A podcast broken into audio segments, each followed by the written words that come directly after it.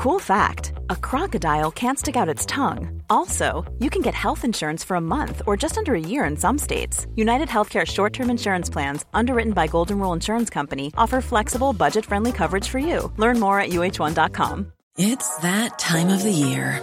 Your vacation is coming up. You can already hear the beach waves, feel the warm breeze, relax, and think about work. You really, really want it all to work out while you're away. Monday.com gives you and the team that peace of mind. When all work is on one platform and everyone's in sync, things just flow wherever you are. Tap the banner to go to Monday.com.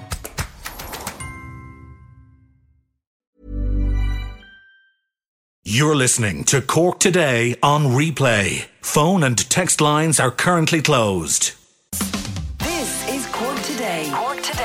Patricia Messinger on C103. Cork's greatest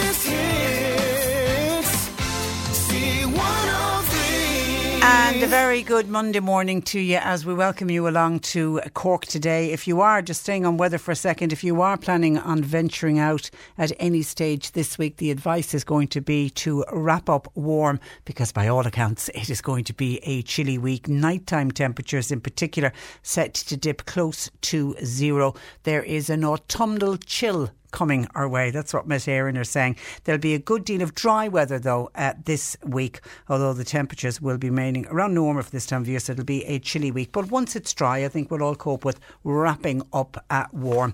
John Paul and Sadie are taking your calls 1850 333 103. Anything you want to share with us, anything you want to get off your chest, anything happened over the weekend you want to talk to us about, we'd love to hear from you. You can text or WhatsApp 086 to 103 103.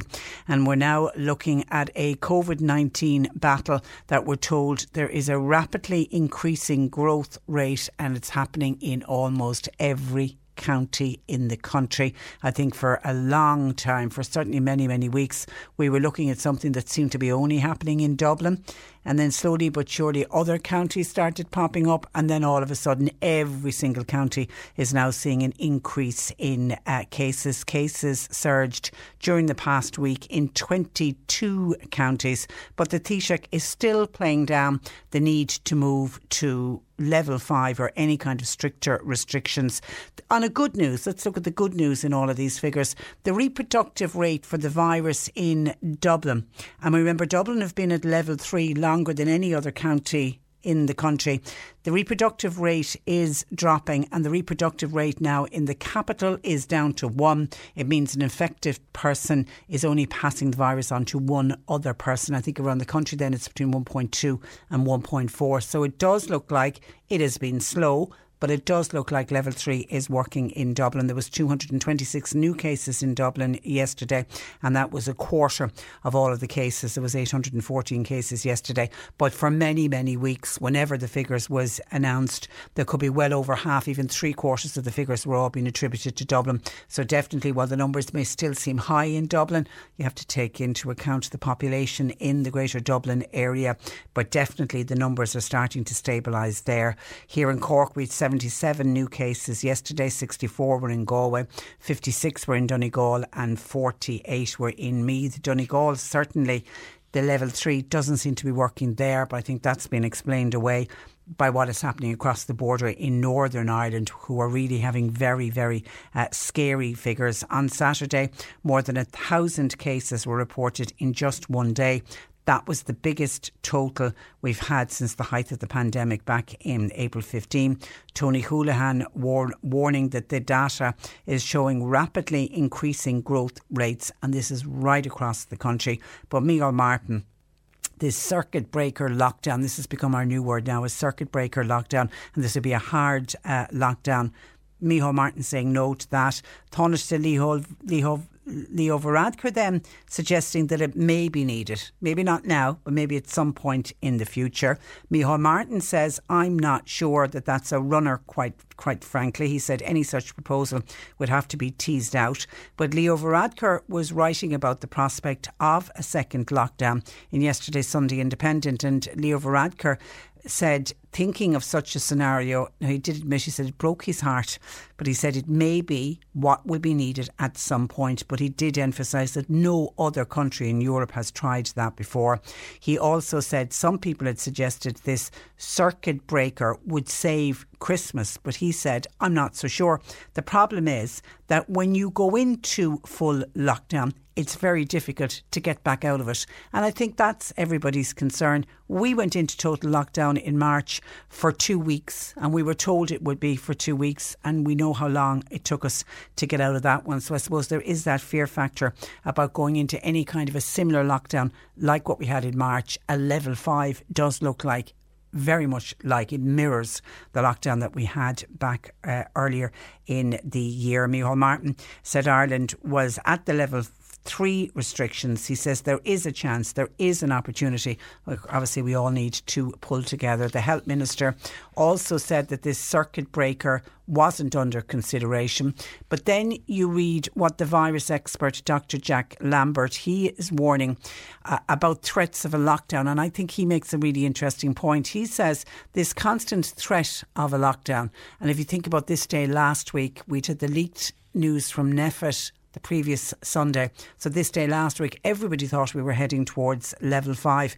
And Dr. Jack Lambert is saying that that threat of a lockdown is actually damaging on people's mental health. He said the constant threat of lockdown is bad for people's mental health. And he said it isn't helping the situation. He said if we really want to stop the spread of the virus, we need the government, as of now, to instruct absolutely everyone, he's saying, to wear masks inside and outside. Outside. He also went on to say, "No, remember this guy is." Dr. Lam- Dr. Jack Lambert is a consultant in infectious diseases at the Mater Hospital in Dublin, so this guy knows how diseases spread. He said anybody who lives with a vulnerable person, an older person, needs to wear a mask when they're at home with them all the time, not just when you're going out with the person, say when you're in a shop or a supermarket or at the chemist, if you live with an older or vulnerable person, you should be wearing a mask all of the time. He said it's the best way to keep that person safe. He also says the use of visors without masks. He said that needs to be stopped. He said that the increase of figures in the autumn season was to be expected. He said we've seen this globally. He said we knew the virus was going to flare up again in some manner. But the question is, what did we do to prepare for that? He says over the summer he feels we had inadequate plans in terms of COVID prevention. But there is another expert coming out saying no to the visors, but going a step further on the wearing of face masks, saying we should be wearing face masks, not just inside when we're in the supermarkets or in any kind of a retail setting. He says we should be wearing them outside as well. And I did notice when I was out and about at the weekend, and I thought it was quite busy, seemed to be a lot of people out, there was almost a buzziness about some of the shops. I felt you could sense people were trying to get prepared for Christmas as well. There was that kind of a sense uh, about it. But I did start to notice when I was out on the street that there was a number of people wearing masks outside. So I don't know if that's something that people themselves have decided to do. I know that if I'm going from one shop into another shop and I don't have very far to go, I will leave my mask on because they say the correct way is you should be hand sanitizing when you take your mask off, and then you should have another mask with, with you to put on with the next shop. So the easiest thing, if you're popping from say the post office into the chemist into the, into the supermarket, certainly I feel the easiest way is to leave the mask on. And I don't know if that's what people were doing, but I did notice a lot more people outside wearing masks, and I have to say, in every single shop that I was in over the weekend, I didn't see one person not wearing a mask. So I think definitely the message about wearing masks inside in shops is certainly getting through to people and everybody is doing it. And you can see people walk to the door of the shop, turn around and go back to the car because they've forgotten their mask. And we've all done that at some stage. And we're still getting into the habit of always having a clean mask or a disposable mask with us. But definitely an increase, I thought, and that's just my own personal, what I was noticing myself, and I'm wondering if others notice, notice it as well. Or are you one of those? Have you sort of consciously made the decision that every time you're out of your own home, that you are wearing a mask all of the time? And that's difficult. I would have to say that is difficult because, you know, when you do the big shop, which is probably the longest time that you spend inside in any shop when you're doing the big supermarket shop. There are times when I can't wait to get out of the supermarket to be able to take my mask off. And I don't have any breathing difficulties, but there are times where you can find it really, really tough going. So I, I feel for people who suffer from asthma, who have any kind of a breathing difficulty, and, and many people are being so good about wearing the masks because they know that it is the correct and the proper thing to do. But certainly, I've noticed more people wearing it out at the weekend. And just looking at the Cork numbers rising and how everybody's worried about the Cork numbers rising, I saw this at the weekend that when we looked at Dublin, like we had flattened the curve, and then Dublin was the first to start to see an increase. And it was around about the beginning of August, for whatever reason, Dublin started to see an increase in numbers. I mean, for us here in Cork, it was mid to late September before we started seeing a spike in our numbers. But definitely in Dublin, it started kind of early enough in August. It took Dublin 29 days for their 14 day incident rate to go from 20, this is per 100,000, to 120. It took 29 days.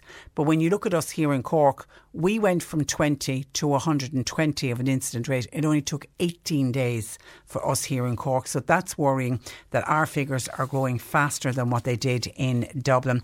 And then I saw uh, David Higgins is a statistician that I follow on Twitter. Most amazing uh, guy, the way he lays out figures. And I think he lays them out in a kind of a way very easy to read. And you look at this graph, and it, you know, you can it's it's explained very simply uh, for us all.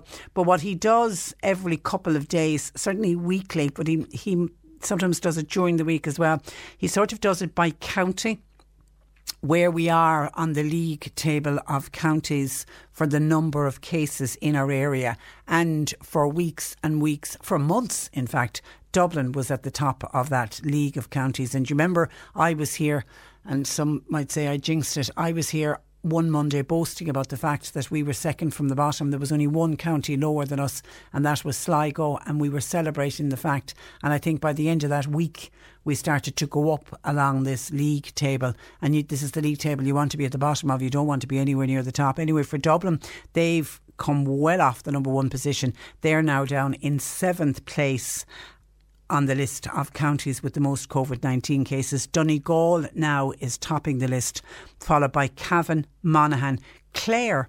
We're also a county that we're doing really well. They're now fourth. They've got the fourth highest rate per 100,000 population.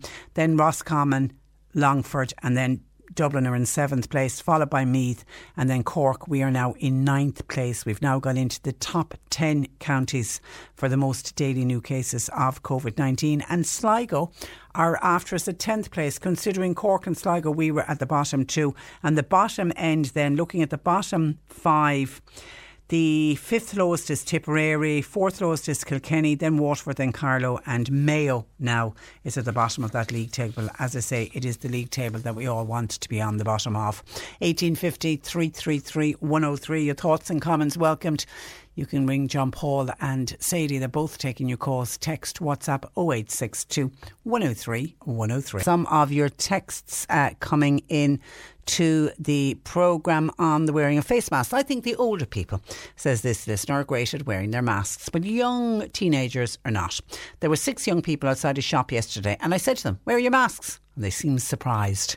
But we're all in this together, otherwise, they should be staying at home. Or I suppose if they were outside a shop, technically they don't have to wear a mask. I assume on entering a shop they did have a mask on. But then disappointed to see, thank you for your text, disappointed to hear from Mary who said she saw two women with no face masks. They were in a local supermarket on Saturday. Now was it an underlying health condition? Always slow to immediately come in, in and judge people. You would like to think that they weren't deliberately not wearing their masks because many shop owners are good about saying to people no entry unless you've got a mask on. Some shops very clearly have signs. I know I was talking with uh, John Paul in the office uh, this morning. Retailers are having an issue with this, with you know, do you confront somebody about not wearing a mask? And then we've heard from people who feel that they're being discriminated against because they've got a medical condition and they can't wear a mask and they get embarrassed if they're confronted about not wearing masks. And I know that the retail sector are looking for some kind of direction on this. And I know we're, we're working to see if we can do an interview on it, if not tomorrow, certainly during the week. But yeah, you've got to be, before we all rush in and say, why isn't that person wearing a mask? Maybe there was a genuine reason. I mean, the people who are not wearing them because they're anti masks just annoy the living daylight outside of me. And just on the wearing of masks, somebody said, Would people please dispose of their masks and gloves and do it in a more appropriate way? It is disgraceful. Uh, please, please, please, says a texture. I've noticed that. It's the one thing I think every time I'm out and about, I will come across at least one used mask that has just been dumped on the ground, the disposable masks. And of course, if you are using the disposable masks when you're putting them into the bin, and those of you that are disposing of them properly, which I know the majority of you are, will you make sure that you cut the strings on the side of them or the elastic on the side of them? Because it's causing huge problems for the wildlife. So just make sure that you do cut them, even when you're putting them into the bin, to put them in for landfill. Uh, but to everybody else, please try to dispose of, of your mass. It really is. It, it is quite disgusting. That listener is right. And actually, I bought their litter league surveys out. We won't get certainly won't get to it today. It's come up as one of the things when they went around doing their litter league survey, COVID 19 is playing a role in littering in this country. And no surprise, the disposable gloves and the disposable masks are popping up all over the country. So it isn't just an issue for us here in Cork for sure. Morning, Patricia. It's nice to see the, sm- the sun smiling at us in between the showers. It is indeed. House parties and booze. Maybe we should be asking how they can afford the drink instead of trying to ban and close off licences. Maybe ban alcohol sales to people under a certain age, says this texter. Closing everything is not the answer it seems it's always a case of penalising the many because of the few. Micheál Martin at the weekend says no plans at all to close off licence or even to limit off licences, which was being mooted last week. And he said, you know, that whole thing of prohibition, as it would be called, if they decided to close down off licences completely, it hasn't worked in the past, hasn't worked in other jurisdictions. So it isn't something that they are contemplating. But you're right, the majority would suffer for the very few for sure. And in other listeners, Anne says, Patricia, there are still house parties going on at the weekend. We've said it before. There will be vaccine. There will one day, and please God, sooner rather than later, be a vaccine for COVID 19. But will we ever get a vaccine for stupidity? I, I think not. I think not. It's, it really is quite scary. And on something completely different, a listener is looking for a bit of if we could help out. Heidi says, Hi Patricia, I wonder if you have any news or information on when the Douglas Shopping Centre will be open again. I know you're inundated with listeners asking all sorts of things, but it's been a long time since there's been any information come out about the shopping centre. And I'd really like I like to do some shopping there, usually about once a month, but I'm wondering when are they planning on reopening. At the moment the reopen date for the shopping centre in Douglas, which of course had that fire was it no it wasn't earlier this year was it last year? You get so confused with covid and where are we and when did things happen? But it's been closed for many many months now. The 12th of november is the date so fingers crossed that everything will be everything will be sorted by then but it's the 12th of november is the due date for the shopping centre to open in uh, douglas. And of course that's a timely reminder. Thanks heidi for that. For all of us to make sure that we're all doing our bit to shop local this year. We've got a host of local and world class class brands, and Cork is a super place to shop. And that's why we here at C103, you're probably hearing some of the commercials we're running at the moment. We do them every year, but I think this year more than ever, we need to make the effort to shop locally, remembering that a thriving local economy is good for everyone. And of course, you'll save time and you support local jobs. We can't leave our county, so we have to shop in Cork. So it's all more reason for keeping it local this year.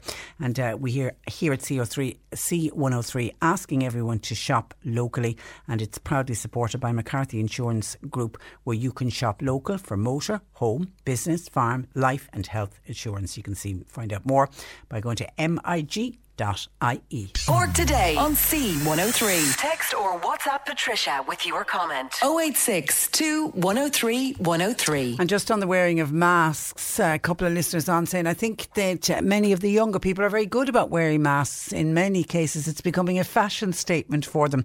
My problem are some of the older generation who are not wearing their masks correctly. They're not covering their noses. God, would somebody teach them how to wear a mask? Says this texter. And Jer says, a lot of people are wearing masks, but would they ever cover their big noses, please? Says Jer.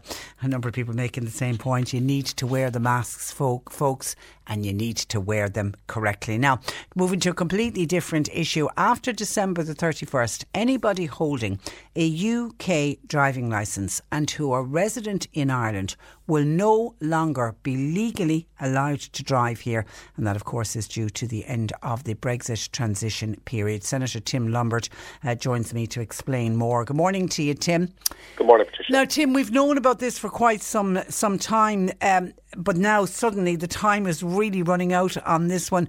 D- would I be right in saying that the majority of people living here, driving on a UK licence, which they were quite entitled to do, uh, would I be right in saying the majority have swapped them over at this stage for an Irish licence? Yeah, the figures, I think the figures were released due, due to a parliamentary question two weeks ago, and look, we're 90 days away from the Brexit, and I think with the COVID issue and everything else, Brexit's been somewhat forgotten about. I think there's a bit of emphasis now on, you know, informing people if this is around the corner, we need to get our um, our shop lined up because there's going to be issues that need to be sorted out. And in the next 90 days, um, there's we reckon there's about 70,000 people in the U- in in Ireland who are actually UK residents who have a UK passport them, themselves. Of that, since 2018, 53,000 of them have swapped over their licence. So there's a potential there for 17,000 people in Ireland who are UK citizens have a UK licence that they haven't changed over. That's a high enough figure. Yeah, like with 90 days to go, like like realistically, you're probably about 10,000, I'd say. You know, not everyone would have a license, but still, like we're still looking at figures of energy up to 17,000 people in the next 90 days. If they're to abide by the law, need to change that license over, and that involves going in, making an appointment, and exchanging the license. It's not a major ordeal, but I do think the campaign, and particularly by the RSA that started this week about this, is very important. That you know there is a major change coming. Traditionally, we are very much aligned with the UK because of the unfortunate Brexit issues. We now need to make sure we actually are joined up. You know. Yeah, and uh, because you live in such a beautiful neck of the woods, i.e., West Cork, there are many people who came from the United Kingdom and have chosen to live in West Cork. Absolutely, I think that's a huge issue. I think if you look at the demographic of people in West Cork in particular, it's potentially way higher than any other part of Ireland. So we have an awful lot of UK residents who actually are UK passport owners who are actually residents in West Cork, and they have been for many, many years. And I think a majority of them have changed over their actual driving license over the last um, four or five years. But unfortunately, there's still some that haven't.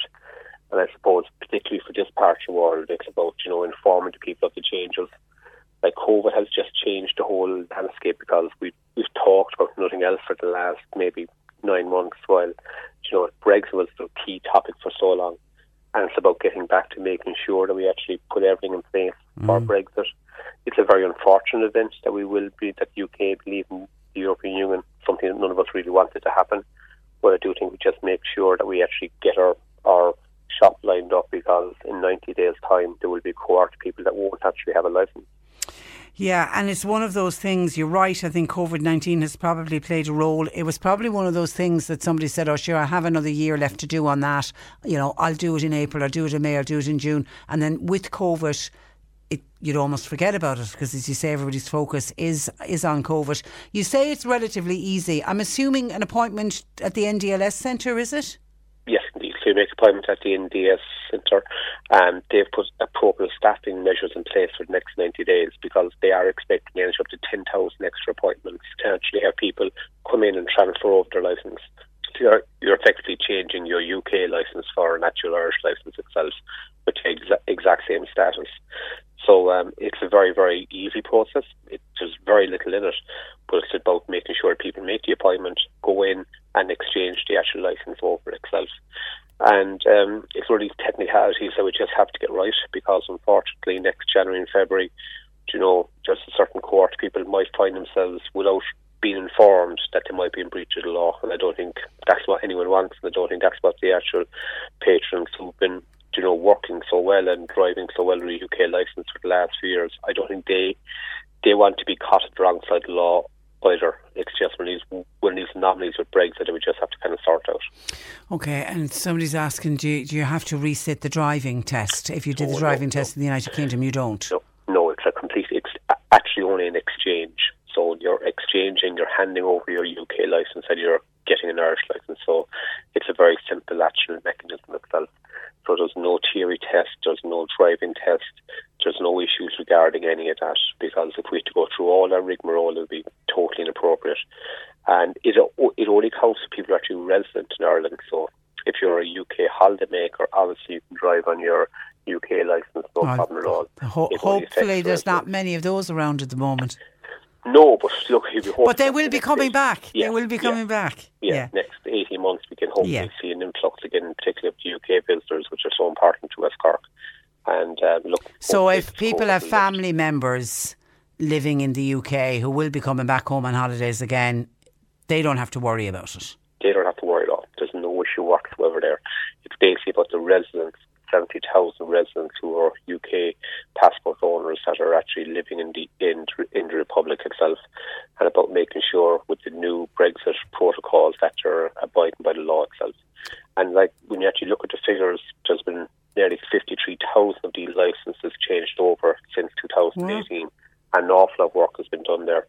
It's probably just the last, probably 10,000 in the last 90 days. That's where the push looking is at. on. That's where the push So is the on. push Ca- now a, is a the te- next a one. question in for you, Tim. Can an English provisional license be changed over to an Irish provisional license?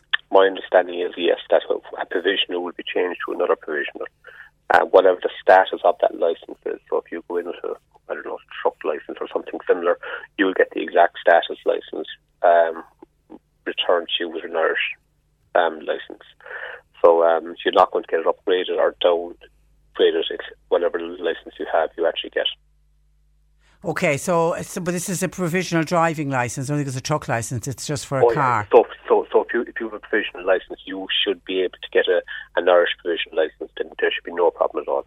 No problem. Okay, but the message you want to get out to people if you continue to drive on a UK license after the 31st, you are technically driving without a license, which is illegal in this country. Yes, unfortunately. Yeah, and I think they, like we've seen an awful lot of work done on Brexit. Probably hasn't got the actual headlines in the last six months. Like there's of grants available for companies to change over because protocols are going to change with business. Protocols are going to change regarding issues such as transportation, like we've seen with this one. So there'll be an awful lot of issues, I think, in the next maybe two or three months that people are going to say, "Oh, I never knew about that," and this is kind of one of those issues that there's a cohort of people that unfortunately will be driving illegally in the first of January unless they actually change their license over. Okay, all right. And you, and as you say, are you, are you saying extra staff are being put on in the NDLS? Yeah, so there's extra staffing put on because they're expecting up to an extra 10,000 appointments to be looked for in the next 90 days. So they don't actually believe there's 17,000 out there. They reckon there's around 10,000 out there. So there possibly could be 17 if every single person had a license. But um, so they're, they've put extra staffing in place for up to 10,000 appointments to be made in the next 90 days so people can actually come in and exchange their actual UK license for the Irish version.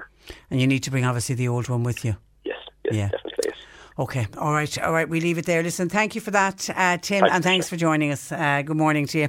That is uh, Senator Tim Lombard. 1850 333 103. John Paul and Sadie are taking your calls. If you want to text or WhatsApp, you can to 0862 103 103. Cork today on C103. Call Patricia with your comment. 1850 333 103. Now, the latest increase in clusters of COVID 19 in nursing homes is a worrying development. That's according to the CEO of Nursing Homes Ireland, Tadhg Daly, who joins me this morning to share his concerns. Good morning to you, Tadhg. Good morning, Patricia. Tadhg, nursing homes were doing so well. Why are we starting to see an increase in cases? Yeah, well, clearly, I suppose it's it's what we've said from the outset, really, Patricia, is that if there's a high incidence of COVID in the community, then there's almost an inevitability that it is going to present in nursing homes. And that's the point I think that caught us all at the early stages. There was a high level of community transmission, a high level of asymptomatic transmission back in February and March. And that's why it had such a devastating and tragic impact on nursing homes. We've seen in the July August period when we, as a society, had the virus, well, maybe not under control, but definitely we had suppressed it. Uh, we saw that a, a large number of clusters were actually falling off the list of, of clusters, of outbreaks rather. Uh, whereas now, again, what we're seeing in the last uh, number of weeks is because of the high incidence in the community, it is impacting on nursing homes. Um, but that said, we're thankfully much, much better prepared. Um, and I've spoken with members over the last number of days, obviously, and they're, uh, while there, there's a heightened sense of vigilance, there isn't the same sense uh, of, of, lack of control, I suppose, if you like, uh, than we had at the outset. Yeah, there was almost a fear of the unknown as well at the outset, and there was certainly a problem with PPE gear, wasn't there, back in March? Yeah, I mean, we're in a much, much better place. So I think it's important from your listeners' point of view that they would understand that, you know, while it is worrying, uh, it's not a good development that, that COVID is rising in the community generally. Uh, it's important that people would uh, be, be hear that we are, as I say, much better prepared. PPE is not an issue now. Uh, the COVID response teams are in place. Uh, public health are working closely with all nursing homes, and um, the I suppose level of asymptomatic transmission is now being detected by serial testing. Uh, serial testing is ongoing every two weeks, so all staff in every nursing home in the country are being tested every two weeks. And while while that's showing an increased detection rate, uh, what it means then is that you know staff who are detected positive uh, whether they're generally asymptomatic, they can obviously be taken off the roster then at that stage. Um, and if, if residents come into contact with it, they can be isolated. So we are in a much, much better place. And just out of interest, because there was something that came up on the programme a couple of weeks ago, the serial testing in nursing homes, is that mandatory for all staff? No, it's not. Um, oh. no, uh, it's not mandatory. But uh, the the take up rate, I don't have the figures in front of me, but at one stage it was up on the ninety percent. Wow! I, I, think it has dropped a little bit over the last couple of weeks because I suppose people are tired and, and fatigued by it. It is every two weeks, and it is a, it is an imposition. But you know the staff themselves know the importance of serial testing. But no, but uh, it isn't mandatory. mandatory. Okay, okay, it's not. Okay, it's not. No, and the no. increase in cases in nursing homes, Tadhg, was one of the reasons why this time last week we were talking about Dr. Tony Holohan and NPHET's suggestion of a move to level five. Wasn't wasn't it actually quoted as one of the reasons why he wanted to go to level five? Yeah, and it was in the letter, the, infamous letter now that was sent by uh, NPHET to government on, on Sunday evening last.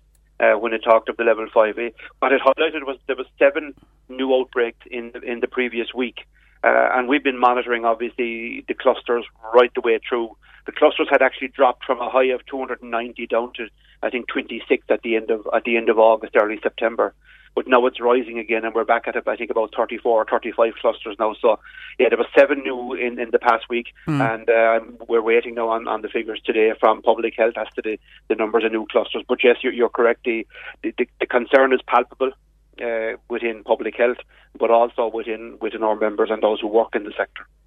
Would you and your members have preferred move to level five this time last week? I think, uh, look, uh, I mean, I'm not a public health expert. Uh, and I, I'd leave that to, to others to determine.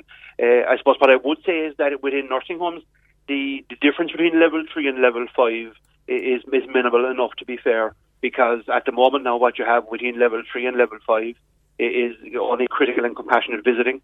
Uh, the serial testing is ongoing, so there's no real, I suppose, you know, direct impact of moving to level five for, for nursing homes. Uh, but clearly, I would share the concern of, of uh, Dr. Holohan in, in terms of the high level of community transmission, because clearly, uh, as I say, if it's in the community, uh, during the week I heard Professor Ronan Collins, Professor Sean Kennelly, all of the uh, um, the uh, chief clinical officer uh, from, from from the HSE, all of them are, are highlighting the fact that you know, because it's rampant, if you like, in, in, in the community, uh, then the likelihood is that it's going to present in nursing homes sooner rather than later. Um, and you know that is that is something that none of us want, obviously. And recruiting and retaining staff at mm. Is that a problem? Is it going to be a problem, particularly as we head into the winter months? Yeah, I mean that's the single biggest issue, to be honest, Patricia, for for the entire health service. You know, not just nursing homes, health and social care generally.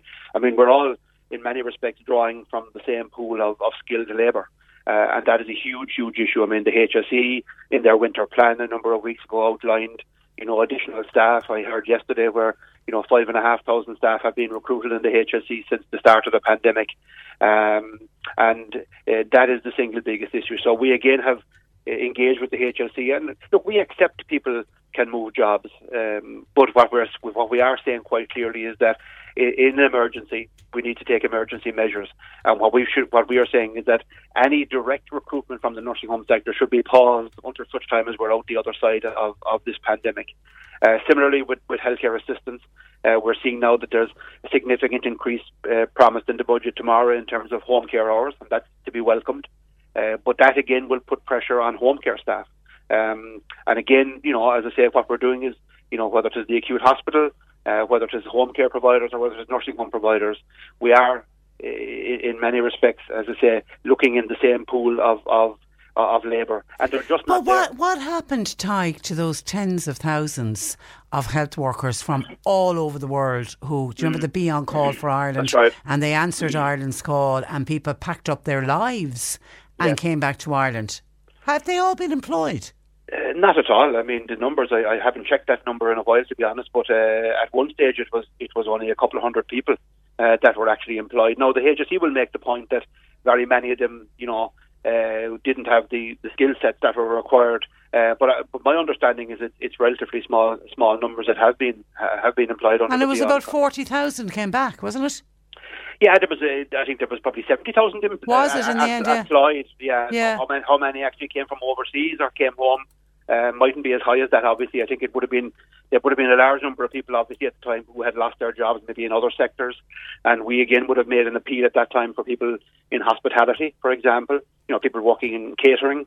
Uh, maybe they could work in the kitchen in a nursing home, for example, uh, or indeed retrain uh, as care. So again, it, it's going to be a huge challenge for the winter for all of the health service uh, to ensure that we have a sufficient staff, and b is that when staff are out, uh, due to illness, which is is uh, hard on everybody.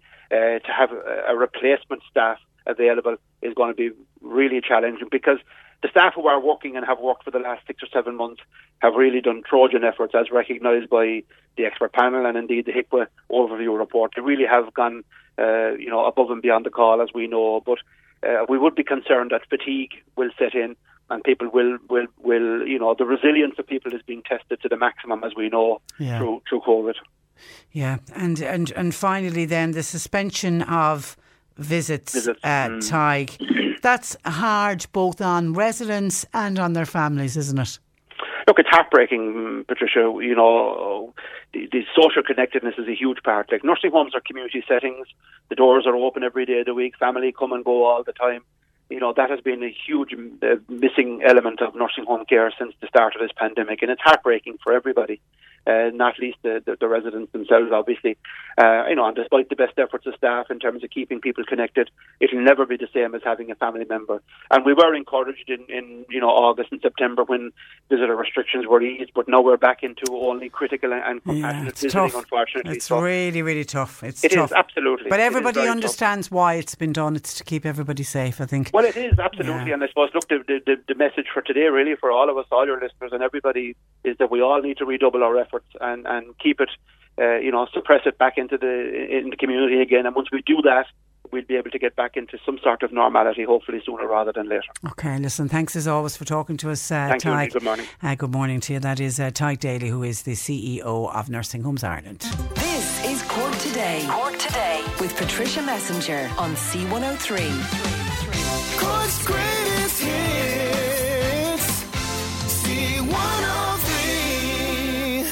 You're listening to Cork Today on replay. Phone and text lines are currently closed. According to a West Cork based GP, health workers in the area are facing a wave of COVID 19 infections. To share his concerns, I'm joined by Dr. Paul O'Sullivan, who's based at the Marina Medical Centre in Bantry. Good morning to you, Paul. Hello there. Uh, you're, you're, you're, well, you're welcome. Now, West Cork has seen very little COVID 19 positive cases since the pandemic arrived in this country. Why do you believe we're suddenly seeing an increase in cases there?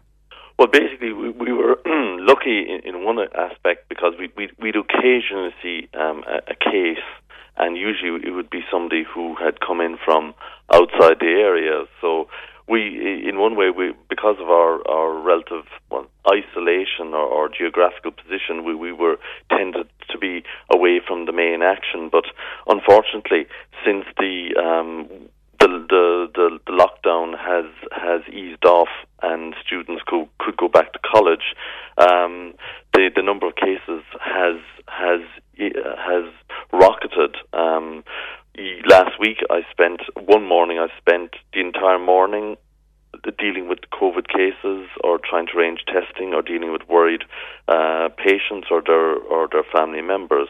Um, m- my feeling is that the, the the, the increased cases is linked to students from West Cork who live in Cork City, attending the college and returning home for the weekend. Um, so certainly, we were worried that when this would happen, that as the college season kicked off that, and people are mixing and socializing and mingling, that uh, the the number of cases would increase, and it has so happened.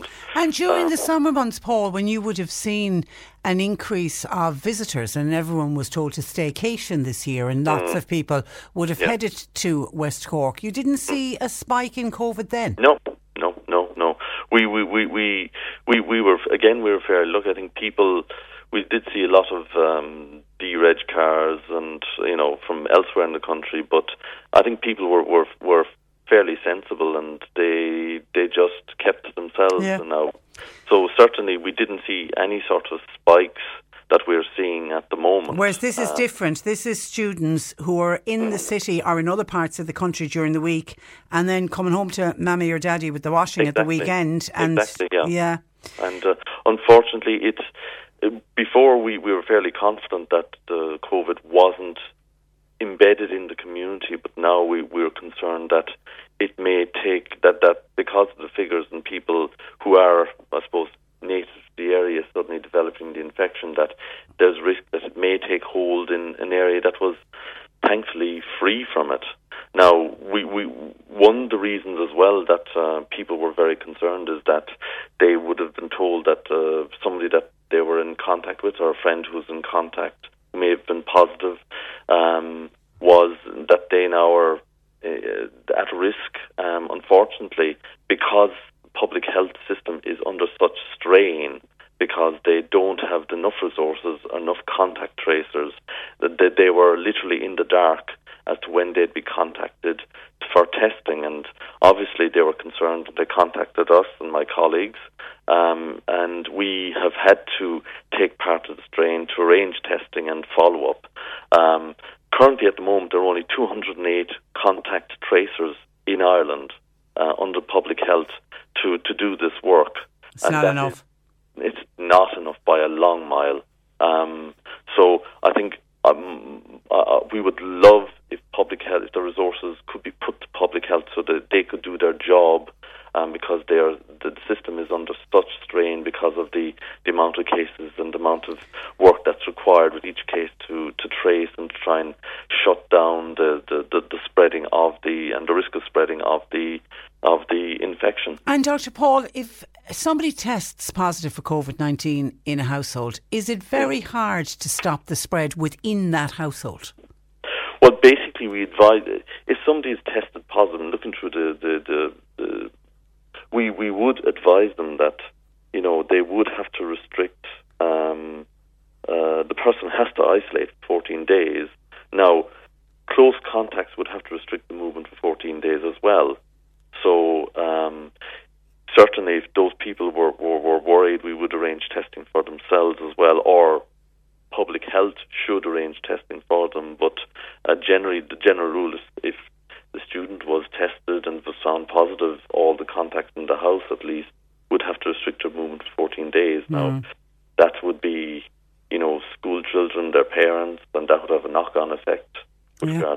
And we have seen clusters in families around the country, exactly. uh, yeah, particularly yeah. when people didn't realise that they had COVID 19. And by the time then someone tests positive, it turns out everybody in the household has it uh, as well. Would you be saying to college students, stay away, don't come home at the weekends? Well, I would. It's difficult to say to, to students, I mean, they we, we certainly we would suggest that if they are symptomatic, if they're cough or cold, they stay away from home.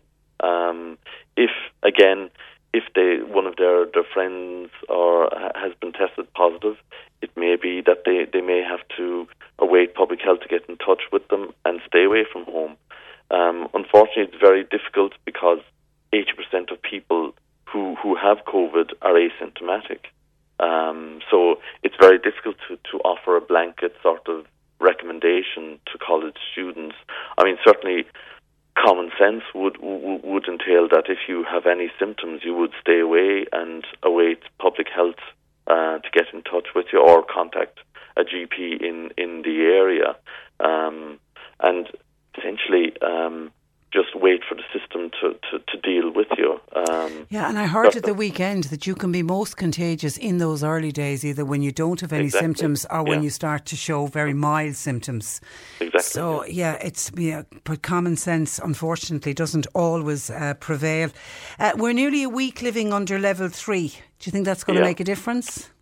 It's well, obviously the government has has, has disagreed with uh, NPHET. Um, uh, they recommend level five, so we have to, to go with the government and their judgment. Um, unfortunately, with this condition, we have two weeks where anything that happens two weeks ago, we're only starting to see it now. So we've always that sort of information gap of two weeks where even if we everything stopped, we still wouldn't see any effect for two weeks.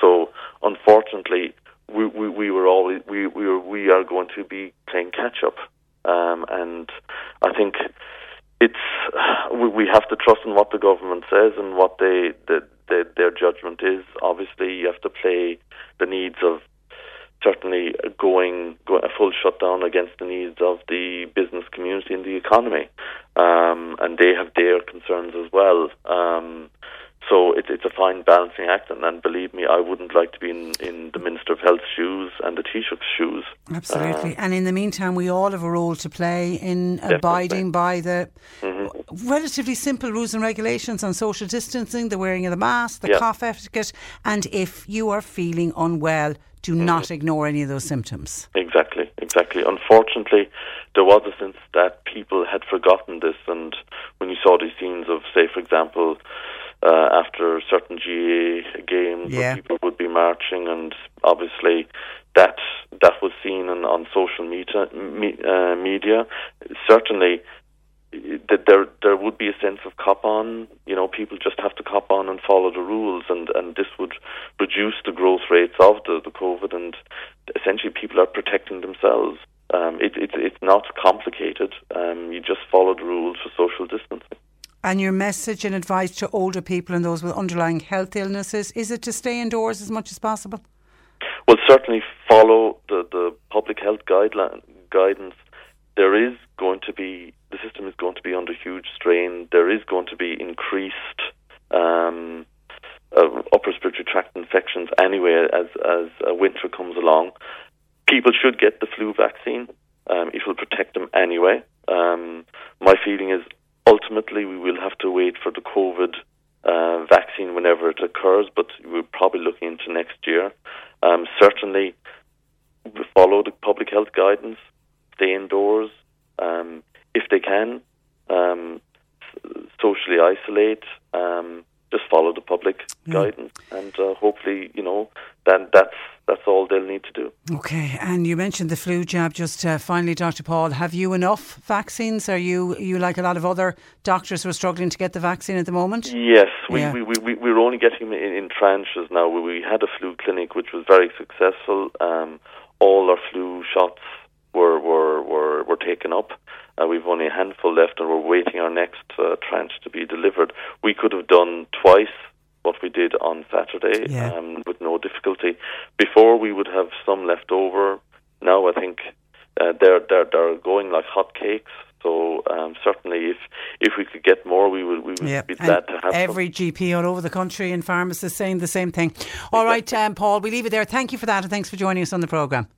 Thank you very much. much. Good morning to you. That is Dr. Paul O'Sullivan, who joins us from the Marina Medical Centre in Bantry, with certainly a word of warning to people in the West Cork uh, areas and for students coming home at the weekend back home to mummy and daddy, you need to be really, really careful, guys. 1850 333 103. A number of WhatsApps in on the wearing of masks. Audrey said, Why don't people that can't wear a mask for a medical reason or because they can't breathe for whatever reason, would they not just wear a shield? No, you know, the face visors, no excuses, says uh, Audrey, even though we've heard the arguments that they don't offer full protection. But I know where you're coming from, Audrey. They certainly are better than nothing. John says, Patricia, we should be in lockdown one week ago today. But the great government have chosen to gamble with people's lives. They are John feels a disgrace. It's all about money. With them, says John, we have to borrow our way out of this regardless. But isn't it worth it? Who cares about money and debt? I'd prefer to see people kept safe and to hell with the money. We need to save lives. That's from one of our listeners called John. Another texter says, Hi, Patricia. If they want to if they want to, could they not put a curfew, say a curfew of eight o'clock until 6 a.m. in the morning? So everybody needs to be indoors in their own homes from 8 o'clock at night until 6 o'clock in the morning. Would that not stop the house parties? And then people, they wouldn't be able to travel to the house parties. It would let the Gardaí know exactly what and where is going on. It would also give everybody a chance to go to and from work and it allows society to return to some kind of a, norm- a normality. On wearing masks, Patricia, wearing masks at all times really is a small price to pay to reduce the spread of this virus without having to go into long term lockdown. It's probably the only way that the country will be able to remain at level three, and everyone should give it a go. Mask dodgers will be the first to complain if we have to drop to uh, level five, so we won't even think about them. I suppose is the logic uh, there. 1850 333 103. Neil says, Morning, Patricia. I was in a supermarket recently and I did my shopping. I put my shopping in the car and I returned my trolley to the bay, and I noticed that the person who had returned the trolley just before me had taken their mask off and just dumped it into the trolley. God, the logic behind who'd even think about doing that? Who would even think? So the next poor person coming up to take out a shopping trolley is faced with somebody's used mask. And if God forbid that person was shedding the virus, it's going to spread to whoever has to take that mask out. Shocking. Absolutely uh, shocking. Thanks for that, Neil. Morning, Patricia. One confirmed, our confirmed cases, sorry, are still on the increase. Why are people still not getting the message? I was in a local shop yesterday when two ladies in their 80s came in, both without wearing masks. I don't think they sanitised either. They ignored the one way system and other customers in the shop and just proceeded around the shop, whatever jolly way they decided to do it. Proceeded to handle the baked goods on display, at which point put my shopping down and left the premises. Being elderly is no excuse to flout the restrictions. These ladies, by the way, obviously known to this texture, had travelled about 15 miles, so definitely had their wits about them. Stay safe, all, says this uh, texter. 1850 333 103. That's by WhatsApp, by text. Morning, Patricia. When the protection of the elderly is a priority and no one can think any differently, I cannot understand how private, oh, this is when I was doing my chat about nursing homes. I cannot understand how private nursing homes are looking for handouts and the taxpayers to help fork out for their staff and for their PPE gear. Where where when in the last six months they were, what were they doing? They should have been preparing for this second wave and the exorbitant fees that they charge in private nursing homes. It's just jumping on the bandwagon, says this texter. And another listener says, "Morning, Patricia. Can anybody please answer this question for me? The government are constantly asking people to, where possible, work from home, but yet they put children and in some cases our grandchildren out to schools and colleges, etc. Where, in the name of God?" Does that how does that make sense putting them in danger? Close all of the schools please.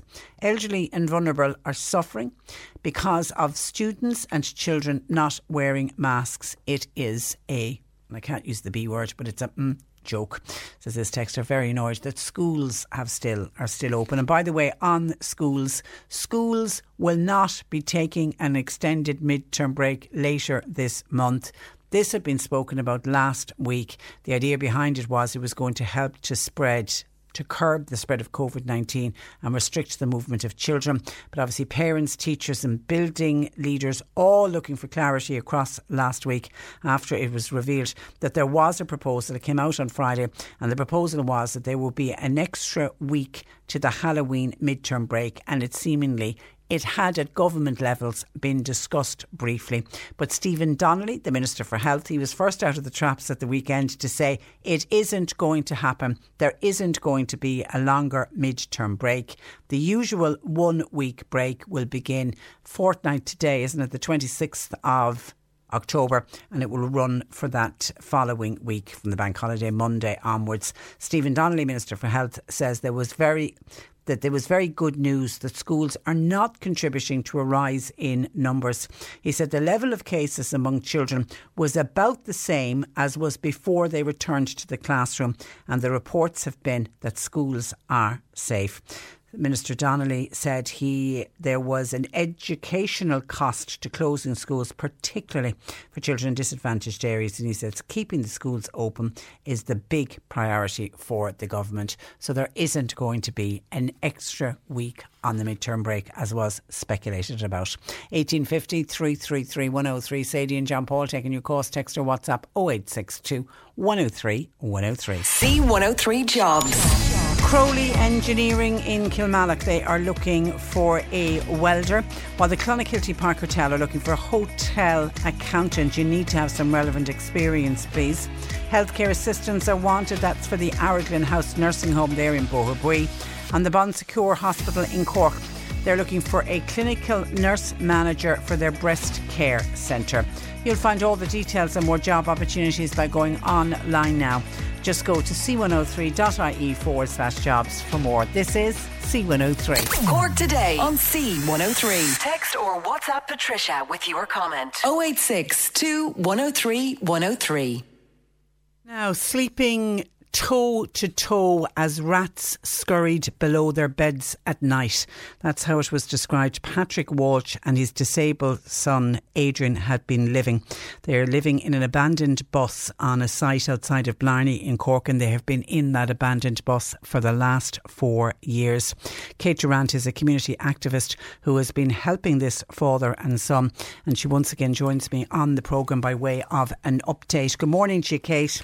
Morning, Patricia. And How I, are you doing? I'm, I'm doing well, and I have to say, Good. since we last spoke, I don't think a day went by where we didn't have people saying, "Is there any update on Patrick and Adrian how they were getting on?" And when we last spoke, there was a big shout out to see if we could get them a place to live, and and we'd a number of fairness to our listeners had suggested. Um, Possible offers of Yeah. houses for Patrick and Adrian, but I believe they just weren't suitable.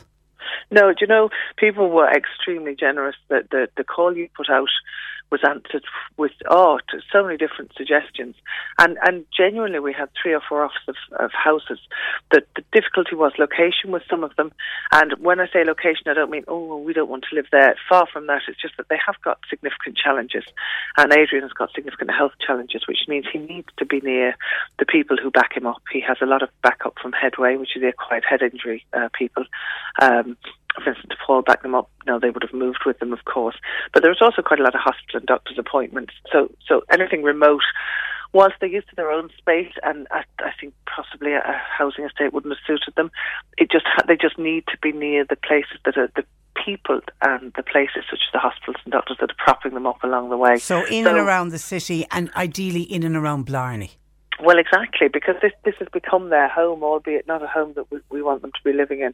But but again, everybody that offered, even people who just said, "Oh, you know what? I have a bundle of towels here. Would they like it? Ah. Oh, I have a house here." You know, there's such kindness, such genuine kindness. So to each and every person that offered, thank you. If we didn't take you up on it, it was either because one, they've got nowhere to store the towels, or the house just didn't suit. But it meant so much to them to know that, that somebody actually cared and, and cared enough to do something about it.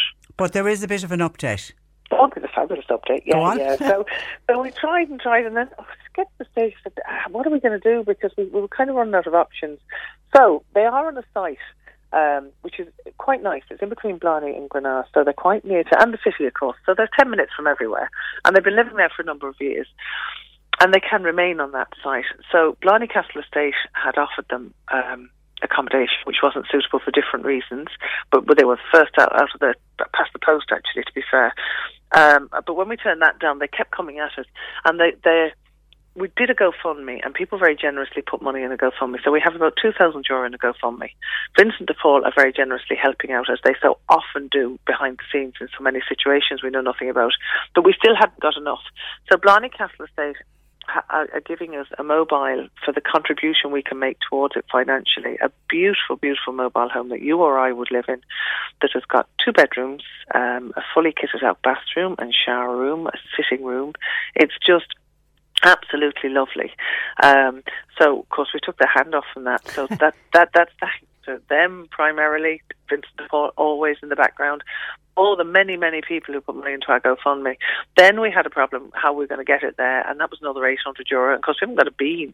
Um, so Willie O'Brien, the great Willie O'Brien, Councillor uh, Damien Boylan, and John Sheehan hit the phones at the weekend, and Willie O'Brien has agreed to move it for nothing, which is a massive undertaking. Well done, Willie. Um, yeah, you know what? Well done, everybody. I, a lot of the well done actually. They've they've got they work with a lady in Headway called Marion, and um, she was like a terrier. There was no way she was going to let this go, and she kept coming at us because a lot of people have been engaged with the, with these guys. I mean, I'm a tiny, tiny cog in this wheel, um, and we've come and gone because other things distract you, and it's not our job, and you're working, and, and things go by the by. But there was no way she was going to let this go until until these gentlemen were sorted and treated as they should be. So you know what? She kind of kicked us all and kept kicking and kept kicking and kept kicking. She's she's she's superb. They're very lucky to have her in well their done. corner. That's Ma- Marion Yeah. in Headway. Well done. Oh, so now we now, so we now have this wonderful mobile Mm. that gets moved to the site. Electricity and water. Oh God, I'm learning as I'm going along. There apparently there is water there, and there is so we're we're working on that today to find out where to site it so we can access it. Because uh, last week I was saying, God, what what will we do? Will we get like a compost toilet? and that? but obviously there's a lovely bathroom in there, so we want to use it. So that seems to be happening. That's today's thing. Right. Electricity, we're looking at maybe some kind of a small generator um, because Vincent de Paul had already given them a gas cooker, so that'll be running off gas. So the electricity needs will be minimal. So we think maybe a small generator, or Okay. you can get these kind of things that, that mobile homes actually use, like a leisure thing. But it'll be something that possibly has to be topped up. But again, um, they are in regular contact with Vincent de Paul, who will keep on top of that for them and with them and help them with things like that. So we're not quite there. There's a few boxes to tick. I've no idea how, and I've no idea where we're going to get the money. But you know what, Patricia? It'll happen. And they're nearly. I mean, to think that this time next week that those two gentlemen will be sitting in their, their sitting room, putting the kettle on, which they haven't been able to do for a long time, in a warm house, looking out into the place that has become their home. Um, you know, their little dog will have somewhere to sleep. Isn't it just? Isn't it just how life should be for and, everybody? and a lot of it, while you know you've named the key people who've Mm. been fantastic, but some of it as well is the kindness of strangers. It's a massive, a massive part. Yeah. Oh, it couldn't have been done. I mean, the GoFundMe, all these, like there was somebody put money in from Abu Dhabi. They'd heard about it. Don't ask me how. And they said, "Oh, just thinking of these guys because after you, you and Deirdre ran it on uh, your radio shows, and then Liz Dunphy picked it up on the Examiner. So it really went out, and the kindness of strangers. I think, look, let's be honest. For the grace of God, goes all. I'm not Yeah. in my lovely house because I'm better. I'm in my lovely house because I'm luckier. And if I don't do something with that luck, and you don't do something with your luck, well, you know what, Patricia, we don't deserve it. And, poor old, you know, Patrick. Patrick as the dad. I mean, Oh, just such a gorgeous, gorgeous man. Yeah. Looking after his son Adrian, and you know, Adrian has this acquired head injury Yes. because of the accident. That's right. You know, That's his life was suddenly turned upside down, and his life will never return to the way it was No. before the accident. And that's where his dad steps in. You know, he'll, uh, he'll Yeah, always yeah. be his little boy, even though He he's a grown man. You know. And the mother was there. I mean, their mother is, you know, she died during lockdown, which was a massive blow to them because even though I think she wasn't living with um, Adrian's father, Patrick, they were great friends and she did an awful lot for the lads. So they were living there. I think it was more circumstances uh, had them living separately than anything else. Not that that's any of my business, but they were very good. They were two very good parents and, and very good to each other and to Adrian. So they had that loss as well this year, you know. So you just kind of go, God, yeah, can, can, can they be kicked in any other way? So you know what? At least now they don't have to move too far away, as in they can stay where they were, which is really important. That's a bit of stability. They'll have this lovely warm home. But they also now know that they're neighbours. I mean, you introduced me as a, an activist. I'm not. I'm actually just a neighbour of theirs. Okay, and my this is what- apologies. no, no, oh no, don't get me wrong. It was very kind of you, but but like really, do you know what we are? We're just neighbours looking after neighbours. Yeah. Because isn't that how it should be? Absolutely. No, no, thank you. And You're I think kind, if but- if but- if nothing else, that's what I think COVID nineteen has has Mm. shown us. It's just everybody helping out and offering that hand of friendship. And when somebody is down. Giving them a little bit of a lift up because you know, as we both said, there but for the grace of God, go Oh, go any of us, go go any of us. Uh, so it's it's it's a good news story on a Monday. It's always great to have good news on a Monday. Is the GoFundMe page still up and running? Yes, it is, and we and we are, eh, eh, if anybody does still want to give, um, we would be much appreciated. There are still the generators and stuff to buy. I'm sure the money will come because people, you know what, if you put the right thing out.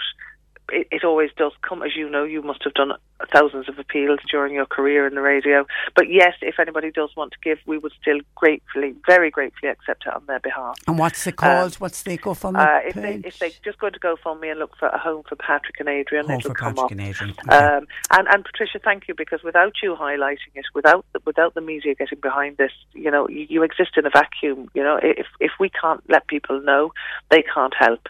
So this is only happening through the kindness of strangers and the kindness of those of you who gave it your time and your passion Well, to that get was the that, out. So was our, our pleasure. Pass on our very best wishes to Patrick Mm, and sure to, to Adrian. And we'll talk again, Kate. Thanks for that. Thank you very much. Thanks God a million. God, Bye-bye. mind yourself. Take care.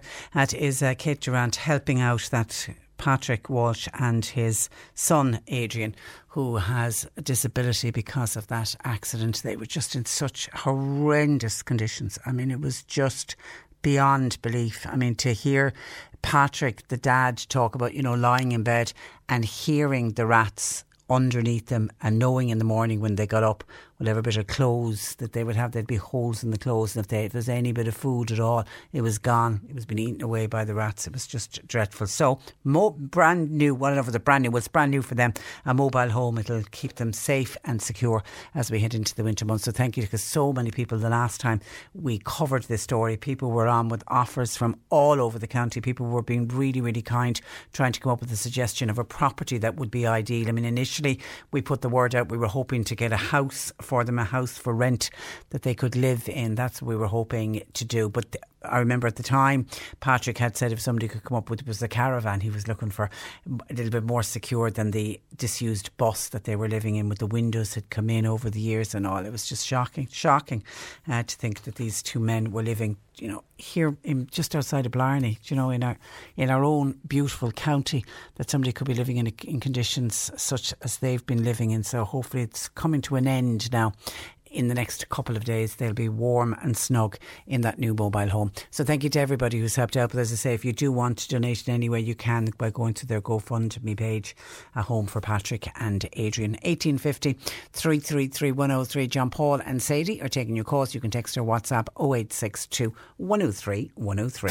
Cork today on C103. Call Patricia with your comment. 1850 333 103. Now, like so many events this year, the annual Will make Your Mark on Cancer Walk was postponed due to the ongoing COVID 19 pandemic. The walk normally sees hundreds of people walk the 22 kilometres from the viaduct in to the town hall in Bandon. Now, the walk was initially set up to remember Mark Prendergast, who passed away from testicular cancer back in 2012. And his brother Owen Prendergast joins me this morning to outline what they're going to do this year instead.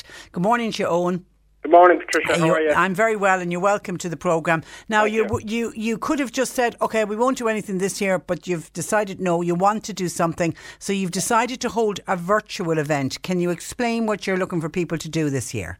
Yeah, this year we just wanted to have a virtual event just to kind of keep the name out there and also to um, support the Mercy um, fundraising because, like as as you can imagine, though, with uh, the pandemic and everything on, charities are especially suffering. So we just want to do our little bit. Um, so this year we are we ha- have an app kind of system going where you can uh, go to the Mercy uh, fundraising.ie website. You can download. Uh, uh, an app there, and you just basically walk um, any. Selling a little or a lot? Shopify helps you do your thing however you cha-ching. Shopify is the global commerce platform that helps you sell at every stage of your business. From the launch your online shop stage to the first real life store stage, all the way to the did we just hit a million orders stage. Shopify is there to help you grow. Shopify helps you turn browsers into buyers with the internet's best converting checkout. 36% better on average compared to other leading commerce platforms because businesses that grow grow with Shopify. Get a $1 per month trial period at shopify.com/work. shopify.com/work. If you're looking for plump lips that last, you need to know about Juvederm lip fillers. With Juvederm Volbella XC and Juvederm Ultra XC, your lip look, whether it's subtle or bold, can last up to one full year with optimal treatment and no additional maintenance. Find a licensed specialist and see if it's right for you at juvederm.com today. That's J U V E D E R M.com. Add fullness to lips in adults over 21 with Juvederm Volbella XC or Juvederm Ultra XC. Do not use if you have severe allergies or a history of severe allergic reactions, or if you're allergic to lidocaine or the proteins used in Juvederm. Tell your doctor if you have a history of scarring or taking medicines that decrease the body's immune response or that can prolong bleeding. Common side effects include injection site redness, swelling, pain, tenderness, firmness, lumps, bumps, bruising, discoloration, or itching. As with all fillers, there's a rare risk of unintentional injection into a blood vessel, which can cause vision abnormalities, blindness, stroke, temporary scabs, or scarring. For full important safety information, visit juvederm.com. You should celebrate yourself every day, but some days you should celebrate with jewelry. Whether you want to commemorate an unforgettable moment or just bring some added sparkle to your collection, Blue Nile can offer you expert guidance and a wide assortment of jewelry of the highest quality at the best price. Go to BlueNile.com today and experience the ease and convenience of shopping Blue Nile, the original online jeweler since 1999. That's BlueNile.com. BlueNile.com. Uh, excuse me. You just need to um, walk 22 kilometers in your own time, or and track your uh, pace with your app, your Fitbit app, or your phone. So you can do it all in one go, or you, You could do it all in one you could do two do over two kilometres. Yeah, yeah. Yeah, it's no problem at all. Okay, and and obviously the real plus to this one, Owen, is you can do it anywhere in the world. You can, of course, yeah. I like I have friends in Australia, friends in America. They're all taking part in it. You know, um, people go for walks before work or after work. The people take walks on their lunch. They can they can just track this. You could do you could track twenty times and make up your twenty two kilometers, or you could do it all in one go. No problem at all. And any level of fitness and families could do it together. It's a it's a, it's a terrific idea. You can run it, you can walk it, whatever you feel. Was it tough on the family, Owen, not to be able to hold the event in July? Uh, uh, it was, it was, you know, um, like we were just so used to it now, we got it kind of streamlined and, you know, it kind of feels like we're, we're kind of giving back as well for all the great work that the Mercy done for, for us and for my brother. Um, so yeah, it was a little bit tough, but with everything going on, you know, um, I think this is this is a good a good balance, you know. Yeah, because I remember like when you organised the first walk back in, it was the year after Mark died in, in 2013. I mean, did you ever think that it would raise the amount of money that it has raised? Did it, did I read close to 350,000 euro just from this walk? Yeah, it's absolutely insane. We not not in our wildest dreams that we think this would this would go this big, you know. Um, we we actually created the the first walk. It just kind of just to kind of again say thank you to the the Mercy Hospital for it, and we thought, look, we'll take our minds off the the pain of losing Mark and kind of maybe distract us. But after um, after the one year being so successful, and the next year and the next year, and the support we got, the amount of walkers, sponsors, everything, it's just it was a no brainer just to keep it going, keep it going. Do you think Mark would be amazingly proud of? I, of I think he would. Yeah. I think he would. Yeah. And I think, I- he, I think he'd be delighted that his, his name is still up in lights anyway. It's the fact that his name make your mark on cancer is, is it, yeah. it's clever. It, it really is uh, clever. Do you have any idea how the money raised from this year will be spent by the Mercy Hospital Foundation? Have they told you what they hope to do with it? Or? Yeah, well, funds will support the psycho-oncology service, and that helps patients with their emotional and mental health. You know, um, uh, one in three uh, cancer patients experience depression or high anxiety during their cancer journey. So a service like this really help them through it, you know. And there's other areas of that Mercy that they, they put it out to also, you know, to, to help fund the Mercy uh, Cancer Care Centre, which is uh, in development. And I think during this pandemic, your heart would go out to anyone who is on a cancer journey during the pandemic.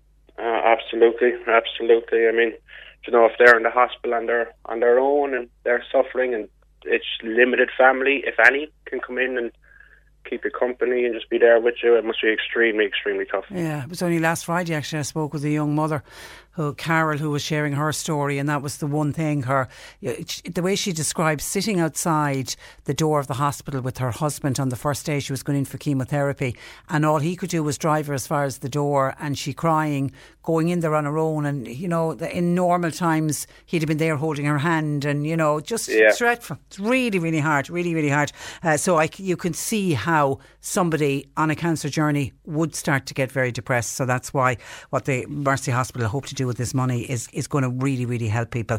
Okay, Owen, so for people who want to get involved, they need to go on to the Mercy fundraising. Mercyfundraising.ie and okay. they can find links there, or else they can go on to our Facebook page. They'll find that at Make a Mark on Sea, and, and then you'll find links there. Um, and there's a couple of options for people. Like, I mean, ideally, we'd like them to create their own fundraising page. It's only a couple of clicks, and you'll be done in a few minutes.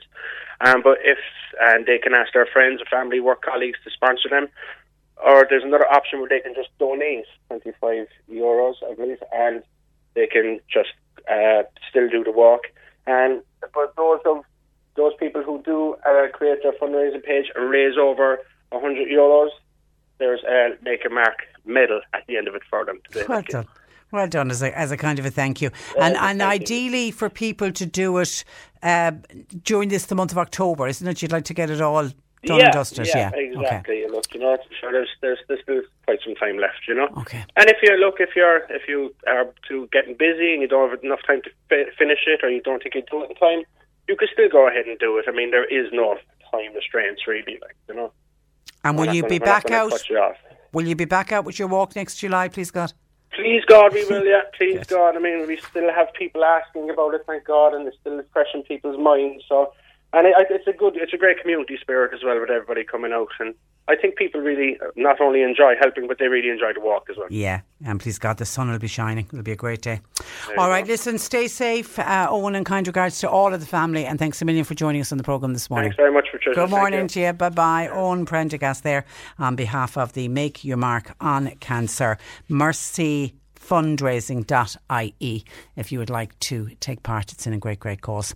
John Paul and Sadie you're taking your calls at 1850 333 103 text or WhatsApp 0862 103 103 spoken earlier about people in nursing homes and serial testing going on of staff and I uh, specifically asked Tadhg Daly was it mandatory? Because I always thought it was mandatory and it's not even though he said that the vast majority of people who work in a nursing home realise why this testing every two weeks of staff is so important because it is both to protect themselves, but it is in the main to protect the residents. And he said over 90% of people who work in a nursing home, if they're asked to take a COVID 19 test every two weeks, the vast majority are doing it. And that certainly is good to hear. And that prompted a listener who is a home help staff, home support workers, as they're called, to say, We are not being tested whatsoever. I've asked my boss, says Margaret, and they've told no, they haven't been instructed to do so. This came up actually, Margaret, last week on the programme uh, as well. But Margaret says we have been offered a, f- a free flu vaccine. And I don't know if that was always the case, but judging by Margaret's comments, it certainly is the case uh, this year. And then Nora is looking for advice. Can anybody help Nora, please? Completely nothing to do with COVID 19, you'll be glad to hear. A stray dog keeps coming into our Nora's garden, and then he is having a go at Nora's dog. And I'm assuming when she says he's then at her dog, he's trying to attack her dog. Now, she's phoned the Gardaí before who did do an intervention. Obviously, came up in some way, and I don't know whether they removed the dog or what did they do. But she said, I can't keep doing that. I can't keep bringing the Gardaí every time a stray dog comes wandering into the garden to have a go at her dog. She said, Is there any advice on anything else that she can do? So, now I don't know where Nora is calling from. I don't know what part of the city or county she's from, but I'm assuming that this has happened to other people. A stray dog, No, Nora, obviously it's been going on for a while, so it is a genuine stray dog. It doesn't belong to, because if it belongs to somebody in the area, you could maybe go and call to the person and say, Do you realise your dog is roaming the neighbourhood and ending up attacking my dog every day? But if anybody has advice for Nora as to what she can do about a stray dog coming into her garden and attacking her dog, any advice on what you can do to stop the dog coming in or getting the dog rehomed or something. I don't know what the answer is. 1850 333 103. Questions for Annalise, please keep those coming. Text or WhatsApp 0862 103 103. This is Cork Today. Cork Today with Patricia Messinger on C103. Cork's greatest hits. C103. Okay, to the listener who was it, Nora, who was the problem with the stray dog coming into her garden. She has contacted the Gardaí before, who did intervene, but they can't keep doing that. Can't keep bringing the Gardaí every time the stray dog wanders into her garden and then as a go at her dog. Somebody has suggested that what. Uh, Nora needs to do is contact the dog warden and that they should be able to sort it out or certainly be able to give her advice. Yes, I don't know if she's in the city or county, but this, both the city and county have dog wardens.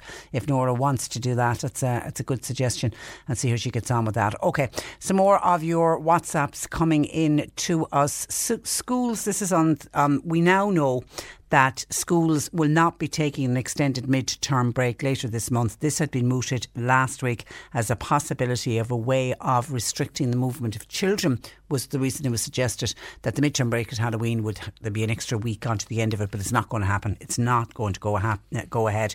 We had it confirmed at the weekend by a number of people, but I think the first person to confirm it wasn't going to happen was the Minister for Health, Stephen Donnelly, who said no, midterm break will be one week and one week only.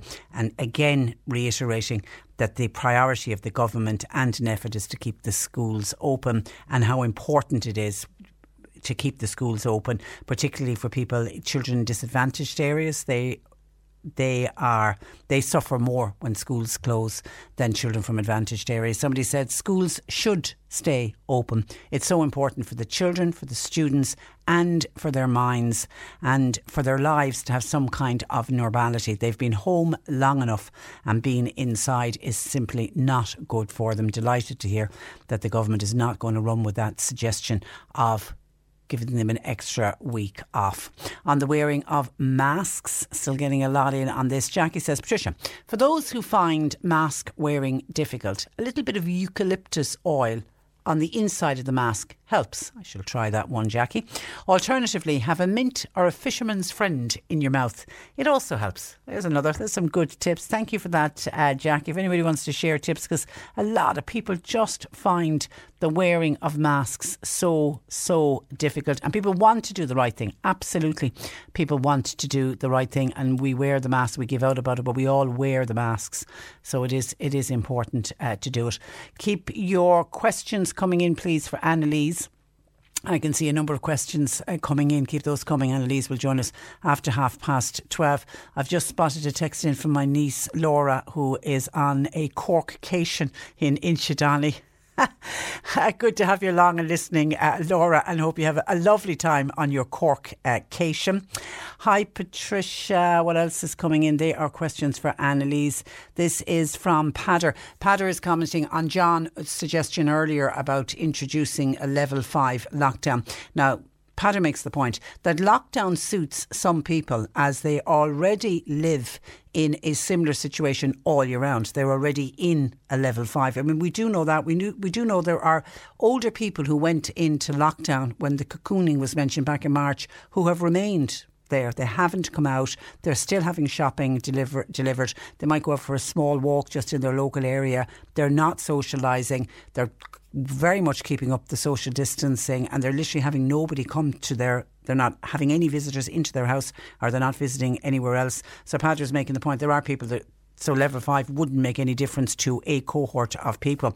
But Paddy says the penny is starting to drop with our government, though, controlling the virus and keeping our economy moving. That's all that they can do, but they need to do it in tandem only. And I think that's one of the points that came out this day last week when the government started to discuss what NPHET had suggested about moving into level five, that was the one thing I took from it, listening to both Leo Varadkar and Micheál Martin and any of the other ministers, was we simply couldn't, can't afford to go into a full lockdown. Is it going to? I'm not, and that's not to rule out that it won't happen into the future, but they're looking at the monetary aspect of forcing so many people to not go to work have to give up their job for a business to close for whatever period of time and how much money they'd have to borrow in order to put those people back up on, back on a COVID-19 payment. And then there was the the added problem that no other country in Europe has gone back into lockdown. We have to look to Europe. We have to look to the markets in Europe in order to borrow the money that we're borrowing now on a daily basis to keep the country going. And there was a danger that if we went back into a full lockdown when the government would go to try to borrow the money, what if they didn't get the money? There wouldn't be money then to pay the teachers, to pay the doctors, to pay the army, the Gardaí, any of the public servants. The money simply wouldn't be there. So Peadar is right. They have to try to balance controlling the virus and keeping the economy moving. And it isn't a job I would fancy doing. It wasn't it Dr. Paul O'Sullivan earlier made the very same point, and he coming at it from a medical point of view, but understands having to keep the economy going. He said he wouldn't fancy uh, the job either. Stephen said I visited a supermarket uh, yesterday. Four different people not wearing a mask. I may not leave them off the next time without commenting, said Stephen. And some people are being very brave about approaching people saying, "Why aren't you wearing a mask?" But Stephen, you're going to have to, if you do decide to go down that route of confronting somebody as to not wearing a mask, you may get to hear from somebody who's got a medical condition that claims that they can't wear a mask, even though Audrey, one of our listeners, says, tell them wear a visor instead.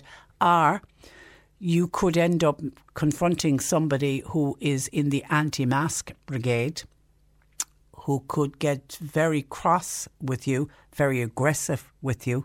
So do be careful if you decide to challenge people who are not wearing masks. I mean, as I say, I mentioned it at the top of the programme because when I was out at the weekend, I could not get over. I didn't come across one person in any shop that I was in was not there wasn't one person not wearing a mask, and I started to notice the number of people who are wearing masks out on the street, which technically you don't have to. You can if you want to, and if you feel safer. I think probably people are doing that, but I certainly when I have been in shops before where people weren't wearing a mask, just move away from them. Literally, I just give them a wide berth in case they are shedding the virus. I certainly don't want to pick it up from them. Noel says, I'm here in Skibbereen. The local villages are starting to fill up. This is according to Noel with Dublin cars. That's why our cases are rising because they're all down here. Now, again, whenever I mention that there's extra Dublin cars, we get people saying, I live in West Cork, I happen to drive a Dublin car. But I think what Noel is saying is these are not local people because if you're in a small village, you know everyone. You'll know if Johnny up the road has a Dublin registered Fiat. you you know, you know that that's Johnny's car. But if suddenly there's a lot of other cars surfacing with D regs on it, that does frighten people. But then when I was speaking with Dr. Paul O'Brien, who's based in Bantry, and when he says they're seeing a rise now and they're he and the other doctors are saying it is because of college students coming home at the weekend from the city or from other parts of Ireland and they're coming back to West Cork I jokingly said with the washing for Mammy, I don't know if that's the reason they're coming home to see their, their family and their friends as well, but no doubt there's the bag of washing there as well. But he said, when I asked him about during the summer months when we were all staycationing, and there was a lot of people went to West Cork, and we were constantly getting calls in saying the amount of cars and people with different accents who were in West Cork, and people were very nervous that they were all going to be bringing the virus with them, particularly anyone with a Dublin accent. And he said they didn't see it. That if holidaymakers were coming, and they did come in great numbers to West Cork. They must have either stayed on their own or they were people who had been very careful and made sure that when they were going on holidays that they hadn't been near anyone who possibly could have had the virus because he said they didn't see it during the summer months and I thought that was interesting but they're seeing it now but he said it's because of local people having their own family coming back from college at the weekend. Meg is saying if everyone could just stay at home, then we could employ more people to start doing deliveries. We need to get better about social distancing. Too many people are out and about. Joan says, Good morning, Patricia. Was there mass in Ballyhay yesterday? No, as far as I know, there was mass nowhere yesterday. And this maybe was a funeral mass, but certainly public masses are not now allowed to be held. I know there's, there was the push. I, we'll try and follow up on that this week if we can, because we mentioned it last week that the, the four archbishops from around the country were all hoping to meet with the Taoiseach, Micheál Martin, and they want to ask for public mass to be allowed. Churches at the moment are open for private prayer, but no masses are all all religious service, not just masses. They have all gone uh, back online. And then what else is into us here? On I've done that one. Anthony was watching the RT News last Friday night, and Caitríona Perry was presenting the six one from Derry. But Anthony said for many people, including his good self, he was worried about COVID 19 and the many people battling mental health due to COVID 19. Why did RTE decide to send Caitríona Perry to Derry? She actually bragged that she hadn't been stopped by any Gardaí on the journey between Dublin and Derry. Anthony worries that that might encourage other people to say it's okay to go from county to county. Did Caitríona Perry get up to Derry and nobody stopped her? Also, he's noticed at the weekend there was a group of cyclists who were cycling together. He reckoned there was 18, so it was obviously a cycling group. Are you allowed 18 out together? It was only 15 was the number outdoors. Anyway, he said they were all talking and shouting at each other. You, you know, they were communicating each other while they were out on, on, their bikes and he's wondering about cycling and how safe is all of that and should they collectively as a group, must be the cycling club I'm, assu- I'm assuming, should they all be out together? I don't know what area that was in, but um, Anthony speaking about that. I know there was, there was a lot of criticism I saw online there was an amount of criticism of Caitríona Perry going to, to Derry. Now, I know the reason that they did it was there was that huge spike in numbers in Northern Ireland, but people were saying, do they really need to have her in an area that had so much COVID 19? Was she not putting herself at risk by being up there as well? And the crew that would have went with her, bearing in mind that RTE have their own Northern Ireland reporters already up there. Was there any real need? Pat says, uh, Hi, I was around Fermoy at the weekend and it surprised me as well the amount of people that were wearing masks out and about it, a bit like what I w- was saying. Pat says, I think it's probably time now that we did make it compulsory because Pat says, I don't think people would really mind. So we'll put that out, Pat, to other listeners. We know it's compulsory inside in shops at the moment or in enclosed areas where you can't guarantee you're going to be two metres away from people. How would you feel if NPHET made the recommendation and government took it on board that you had to wear a face covering everywhere, no matter where you are, whether you're outside going for a walk or a run or a cycle, picking the children up from school? How would you feel if it became compulsory, and it is compulsory in other countries. They have introduced that, the wearing of masks outside. How would people feel? I would welcome your thoughts on that. 1850 333 103. And there was a query in, and my apologies, this came in earlier and I'm only getting to it now from a listener says, Hi Patricia, do you know if a married couple under the age of 70, with one getting the state pension, are they entitled to a free television licence? Uh, no, you're not, because you've got to be over 70. Okay, if you're over 70, you can get a free television licence. It's part of the household benefits package. Now, some people under the age of 70 may qualify, but only if you qualify for the household benefits package and a free licence. So you're going to have to apply to the household benefits pa- package. But generally speaking, old age pensioners don't get the free licence until they reach the age of 70 unless they're entitled to the household benefits package. So if you want to try, you can get onto the Department of Social Welfare and see if you're eligible. And if you're eligible under the household benefits package, then you will be awarded a free TV uh, license. So you can check that out. But generally speaking, it's over the age of 70. But that's not to say some people under the age of 70 don't get it as well. 1850 333 103. The C103 Cork Diary. With Cork County Council. Supporting businesses, supporting communities, serving Cork. Visit corkcoco.ie. Kildorrery Community Development, they're holding their weekly lotto draw. It'll be held this coming Thursday, 4 o'clock in the afternoon, and that's in the community office. This week's jackpot is €1,200. And the Irish Cancer Society, they are looking for volunteer drivers to help transport cancer patients to and from the hospital chemotherapy treatments. Volunteers are needed to work in Cork to help keep this vital service running. The role is weekdays only, but you must be able to commit to a full day when driving. All drivers must have a roadworthy vehicle, an active email address, and a valid driver's licence. If you're interested, you can find out more by logging on to the Irish Cancer Society's website. Cork today on C103. Text or WhatsApp Patricia with your comment. 086 103 103. Just to wrap up on some of your texts coming in before we go to Annalise Dressel, keep your nutritional questions coming for Annalise, uh, please. Uh, 1850 333 103. Michael says, Patricia, hi. I was shocked when I saw the statistics for the cervical smear tests over the weekend. There was 110,000 appointments sent to women and just under 12,000 people showed up for the smear test. My God, that is more deadly for women than any COVID 19. I still cannot get my head around the fact that they wouldn't show up for an important test. It is something they it is something that should not and cannot be overlooked in any circumstances. Thanking you, says Michael.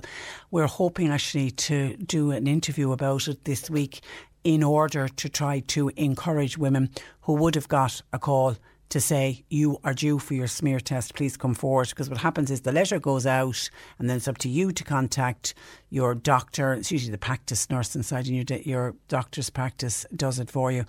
But yeah, it was it came in as just a little bit over ten percent of people who, when they started resuming cervical check again, because obviously it stopped during lockdown, and people who were due smear tests you know, couldn't get a smear test. I actually thought the opposite, Michael, was going to be the case. I thought there was going to be a rush on people going to get their smear tests. So, yeah, like you, I was taken aback. I actually saw the piece, I think I saw it online over the weekend, and I had to do a double take. And I can't be reading that right. That out of 110,000, that only 10% of women came forward, but it is true. So, we will be, we're hoping to do something this week on that, just as a way of a push, I think, to try to encourage women. And I'm assuming one of the reasons is that people are afraid of going into a GP practice. Is that is could that be? And even if that is the reason, it seems scarily low the amount of women that came forward with, with everything that we know, with everything that we know about cervical cancer and Vicky Phelan and Emma Mhic Mhathúna, who's passed away, and all of the other women who so bravely came out and told their stories because they got it wrong with their cervical, the results of their cervical check. So we know how important it is and that it does, it absolutely does save lives. So thank you, Michael, for that. But absolutely, absolutely, we are going to be doing something on uh, that. Okay, somebody's telling me there's a 20 minute delay on the bypass in Clonakilty. Is that just standard? We'll see if we can find out what's going on there. Thank you for that to whichever listener has sent that in. Uh, on the wearing of masks, I would wear a mask on the street as well says Joe in Dunmanway, considering the virus is airborne, it could easily be transmittable if somebody is walking past you on the pavement. We even walk on the road to give us extra room. Anything, says Joe, anything to reduce the risk, Joe is very much in uh, favour of. Liz says, When I was a teenager, I washed my own clothes. These young students coming home at the weekend to get their washing done, would they ever cop on? And the mums, tell them grow up, tell them to do their own washing, says and is. I was being a bit flippant though about the students. I don't know if every student comes home with a bag of washing, do they? It's just we know that they're coming home at the weekend, and the danger now is they're bringing the virus back with them. Evelyn says this is on lockdown and whether we need to go into another lockdown or not. Evelyn says, My husband has been working from home from the past seven months. He is finding it so difficult on his mental health, uh, says uh, Evelyn. And Evelyn, can I say to you, and on behalf of your husband and to everybody else, he's not on his own. There are a lot of people who are really struggling with this idea of working from home. Working from home certainly is suiting some people, and some people think it's the best thing since sliced, since sliced bread. But there are other people who find it extremely difficult, and like that, it's becoming a mental health issue.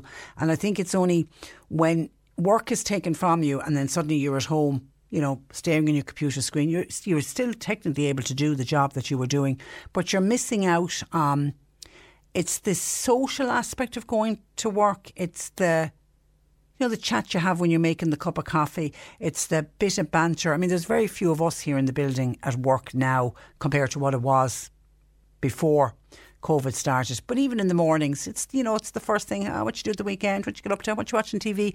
It's the small little things, but it's just all it's a social interaction. And when you have people working at home, and even though they have the Zoom calls, and people are, people are telling they're sick of Zoom calls and there's Zoom meetings and all of that going on, but it's not the same. It isn't that engagement. So yeah, your husband is is not on his own, Evelyn. Tell him keep an eye on it, keep an eye on his mental health, and obviously the fact that you've got an awareness of it, no doubt you're keeping an eye on him as well. And hopefully, hopefully it won't be for too much longer, and he can get back into wherever he is, the office, wherever it is, he's working, and everything will be okay again. Martin in Fermoy, this was on the notion of the schools where the school's going to close for, for two weeks. We're now we're told that they're not. Uh, Martin says, Patricia, with the schools only getting one week off for Halloween, that is absolutely great news. But no child or teenager is going to be staying indoors. What are they going to do? They're going to be out and about, meeting up with their pals, like young people always do. I think this the school going children and the teenagers. I think they are the ones who should be put on a curfew. Would others agree that we should put our children and young people on some sort of a curfew, that they're not allowed out, particularly the fact that we're two weeks, it'll be two weeks today that they will be on their midterm break for one week. 1850 333 103. Mary on the wearing of masks. Mary said, I have been wearing my mask outside. I've been doing it for quite some time now. I noticed quite a lot of people are doing it too. It should be mandatory to wear a mask in public places outside as well. It is the only way to try and prevent the spread of COVID 19, obviously, along with the washing of hands, says Mary. So there's another person. It's amazing, actually, just looking at some of the texts coming in, the numbers of people who are saying that they would like to see the mandatory wearing of masks outside as well as they're inside at the moment, but people are saying now, yeah. And I know other countries are certainly doing it. Hi, Patricia. It is great that the primary and secondary schools are going to be opened and only closed for one week. What about college students?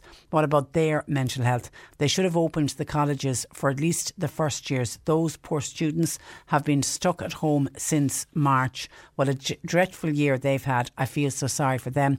They've missed out on so much. This is the Leaving Cert class of uh, 2020, says a texter. Well, on the whole thing of college students, some college students have are not still at home now. Obviously, the first years maybe they are, but certainly there are third level students who have gone to college, have gone back up, like from the county, have moved up to the city, have moved to Dublin, to Limerick, to Galway, to Tralee, to wherever their college is based, even though we now know that the majority of those students are now doing it's not I can't even say it's a blended learning they're all doing it online. And I saw at the weekend that the Minister for State for Higher Education, that's Niall Collins, he actually came out and said the third level students who had paid for accommodation up front should be refunded. Third level students were originally supposed to be offering this blended experience where students would spend some time in at lecture and they'd spend the other time off campus. And then we were told that the first two weeks of college was going to be all done online, but then they'd go back. But then over the last week or two, many colleges have come out and said, no, it's unlikely that any lectures are going to happen. Certainly not this side. UCC were one of the first out saying there won't be any lectures until the new year, certainly between now and Christmas. But a lot of students had already moved to, into their accommodation. So now the Minister for State for Further Education is saying that those students should absolutely be refunded. He said anyone who paid for student accommodation in full or upfront, he said, should be fully refunded. So I, I don't know, are any parents looking for their students to come back home and say, you're not going to stay in the halls of residence or wherever you are, and instead come back home and get their, mo- their money back? But then you have to weigh that up with what we discussed this morning. If you're bringing the students back, if they're in an area that has, say, high rates of COVID 19, are you in danger of bringing the COVID 19 back home into the county?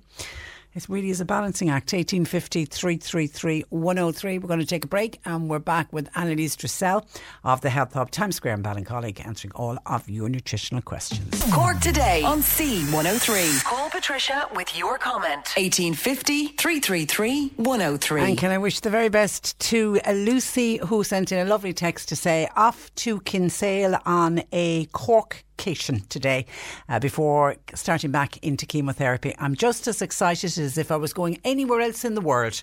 And that's from Lucy in Drimoleague. And no doubt the good people of Kinsale will look after you, Lucy, and that you will have a wonderful uh, Cork vacation. Uh, enjoy. And somebody is asking, Margaret is on about, is the old age pension going to be paid weekly shortly? It is. It's in the next number of weeks. I've just asked Sadie to do a quick check to get a definitive date, but I saw that at the weekend the decision has been made to return all the bi monthly payments. Some of them had returned to weekly, but others had stayed. And I know one of the ones that had stayed uh, certainly was the old age pensioners, but they are going to revert to a weekly payment. So just hang in there, Margaret, and I will get that exact date for you.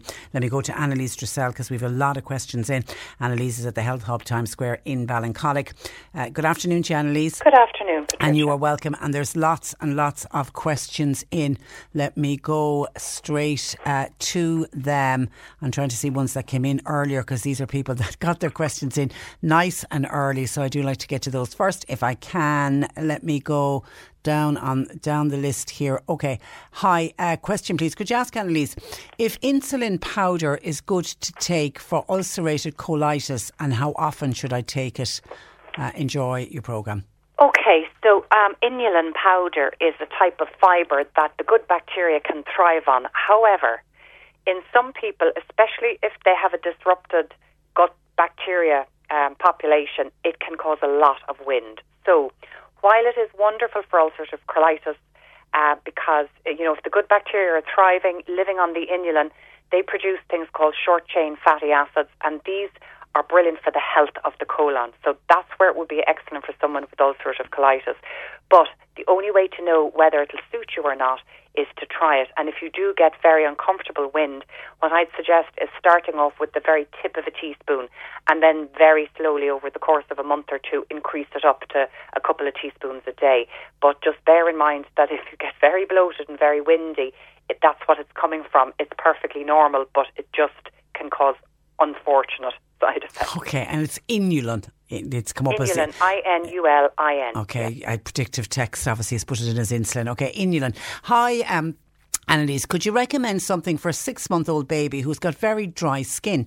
It's cracked behind her knees and actually bleeding. Oh, the poor little thing.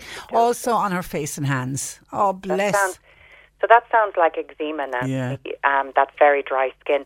And what happens with eczema, Patricia, is that the cells, they kind of like they haven't been waterproofed really, so that they become very dry and very easy to crack. And of course, in a lot of kids as well, a lot of people, eczema can be very itchy, can cause terrible distress.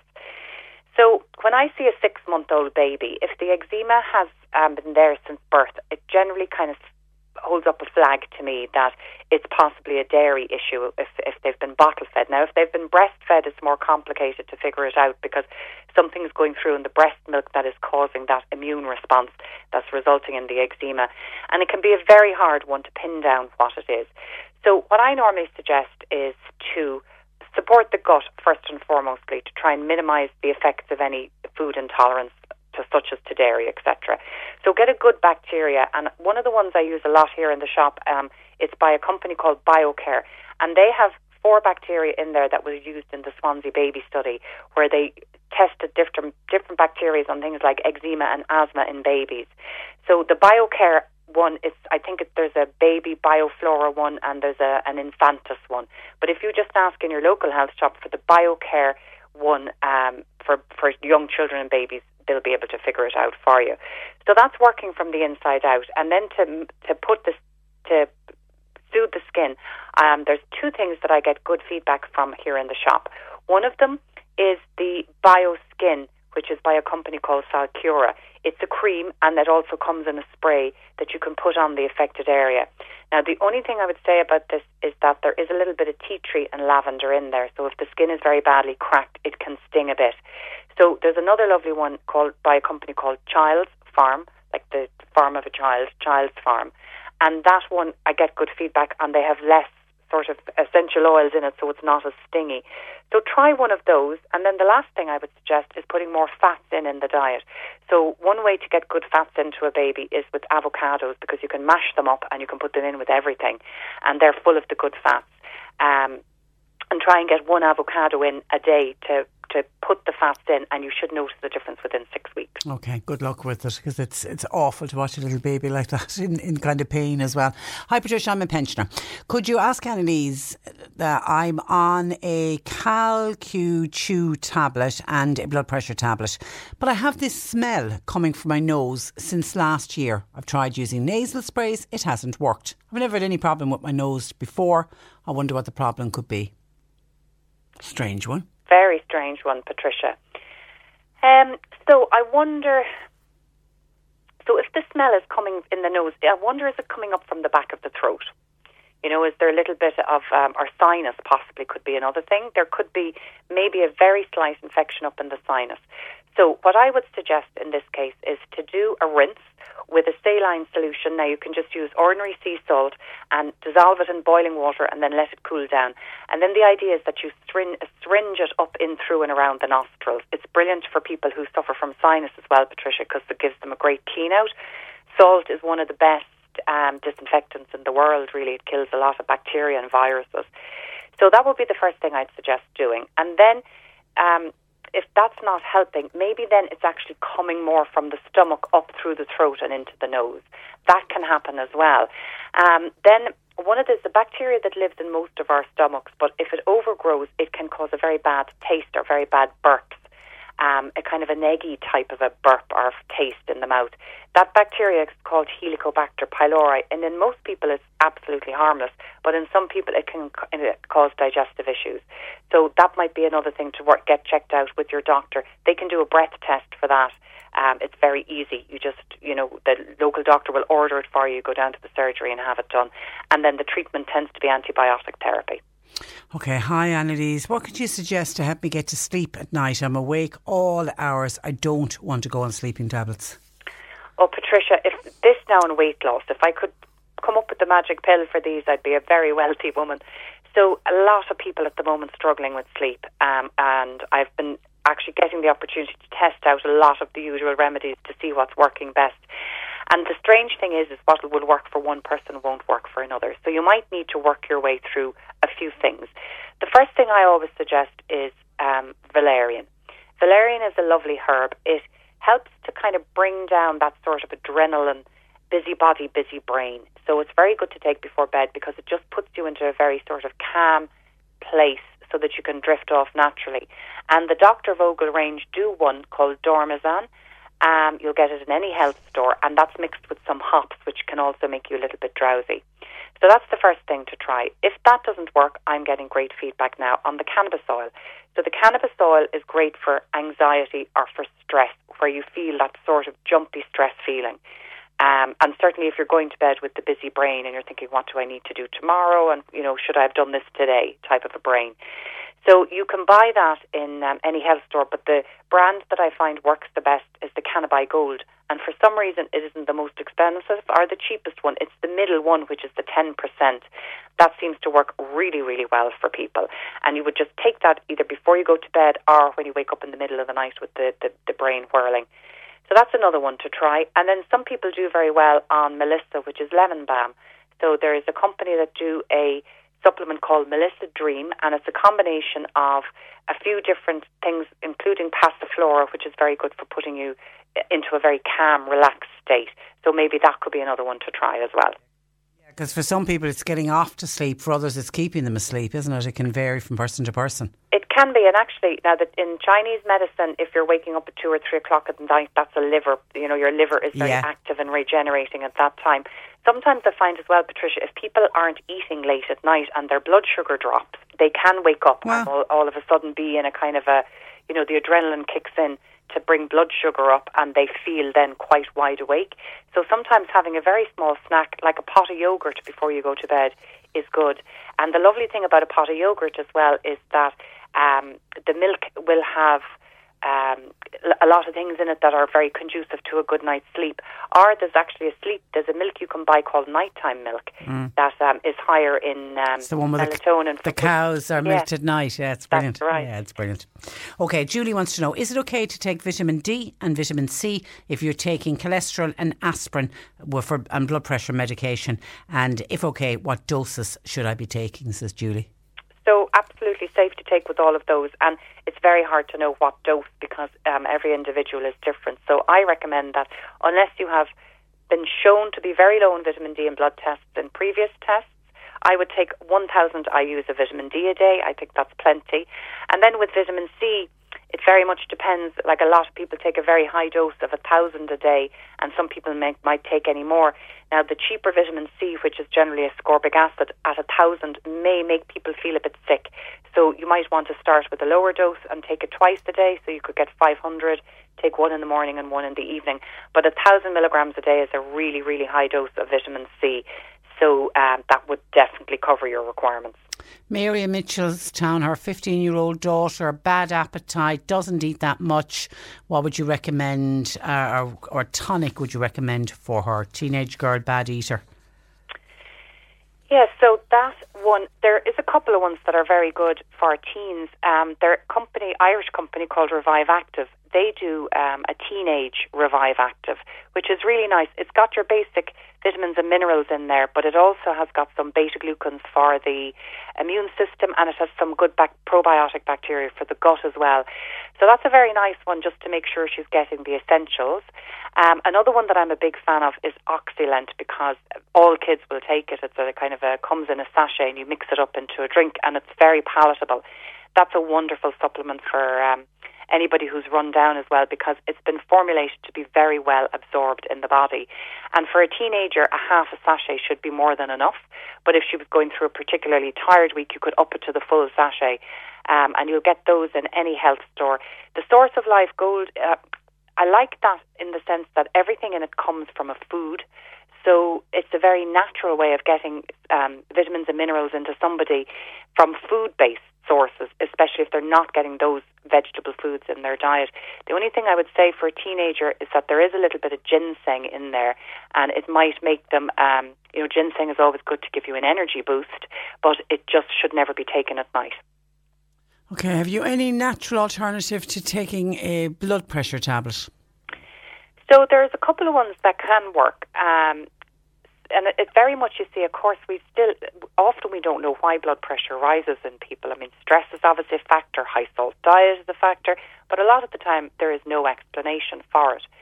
So the first thing to start off with, I suppose, is something like um, um, a supplement that has things like potassium and magnesium in there, and these tend to counterbalance the sodium electrolytes in the body and help rebalance that. So if it's a sodium issue, that will help bring your blood pressure down. Then you can work from a more naturopathic kind of organic level to um, develop the health of your veins and your arteries and your heart. And haw- hawthorn mixed with garlic is wonderful for that. So hawthorn is brilliant for the cells of all of those muscular veins and capillaries and arteries. And the garlic is lovely to make your blood nice and thin, so it flows through your veins beautifully, smoothly. Um, so a combination of those um, can help. Sometimes the fish oils are great as well because they work from an anti-inflammatory perspective, so they will help with the heart. You may need to try a couple of them. And to be honest, Patricia, the high blood pressure, I do find that it's one of the harder ones to get a handle on because um, on natural methods, even you know if you've had a particularly stressful week, it might go up that week and then it might go down the following week when things are back to normal. So sometimes the doctors are pretty insistent you go on the supplement. And stay and stay on it. Uh, well, you've mentioned the cannabis supplement. Somebody says, "Hi, Patricia, is the cannabis supplement as good as the oil, and is it safe to take with other meds?" So the cannabis often comes, it either comes in an oil or it comes in capsules. I always think the oil is better because if you can get it underneath your tongue, it can go straight into the bloodstream. So it's more effective and it's quicker. It's more quicker to be effective. So, um, the, yeah, so it, it does suit most medications, Patricia. The only one I suppose that I would be worried about would be if somebody was on epilepsy medication because the cannabis oil actually can reduce and has been shown to reduce the number of epileptic fits. So you would need to maybe work in conjunction with your doctor. Just let them know because it may mean, mean that you need to reduce the strength of your epilepsy medication. The other thing I always say to people when you're taking a strong herb, take it away from your medication because medication has been designed to work its way through the liver on its own with no interference. So if you take a herb at the same time, it might speed up you know the detoxification of the medication so you it might affect the strength of the dose. It mightn't be strong enough basically. Your medication may not be strong enough. So wait a couple of hours between any medication and then it's safe for everything. Okay. Pa- patricia says i'm on a supplement called curcumin with vitamin d. How long should i stay on it and what are the benefits? So curcumin is usually used as a natural anti-inflammatory. It's the extract of turmeric, the root. Um, so people take it as a natural anti-inflammatory for lots of things, really, Patricia, for arthritis mainly, probably, but a lot of people would take it that have, um, you know, um, multiple sclerosis or rheumatoid arthritis or um, any other sort of autoimmune disorder. It can be a very good one from, for its natural anti-inflammatory um, benefits. So my answer to is how long should you take it for? I suppose if you're taking it as an anti-inflammatory and it's worked, always good to give it a break. And if you feel your old symptoms coming back, then you know you need it. Okay. All right. We'll leave it there. Listen, thank you for that. Thanks, and we'll talk to you again next week. Have a good week. That is Annalise Dressel of the Health Hub Times Square in Ballincollig. Always a mine of information. Uh, hi, Patricia. This is just some of your quick texts coming in. People shouldn't be afraid to attend a GP or indeed to attend a hospital. I had a bad fall during the lockdown. Ended up having to attend my GP surgery and the A&E department three times. I never felt more safe. Uh, and I certainly felt much safer than when I'm out and about doing my shopping, as everybody is wearing PPE uh, gear. So please do not be put off going to your doctor or to a, a, hospital.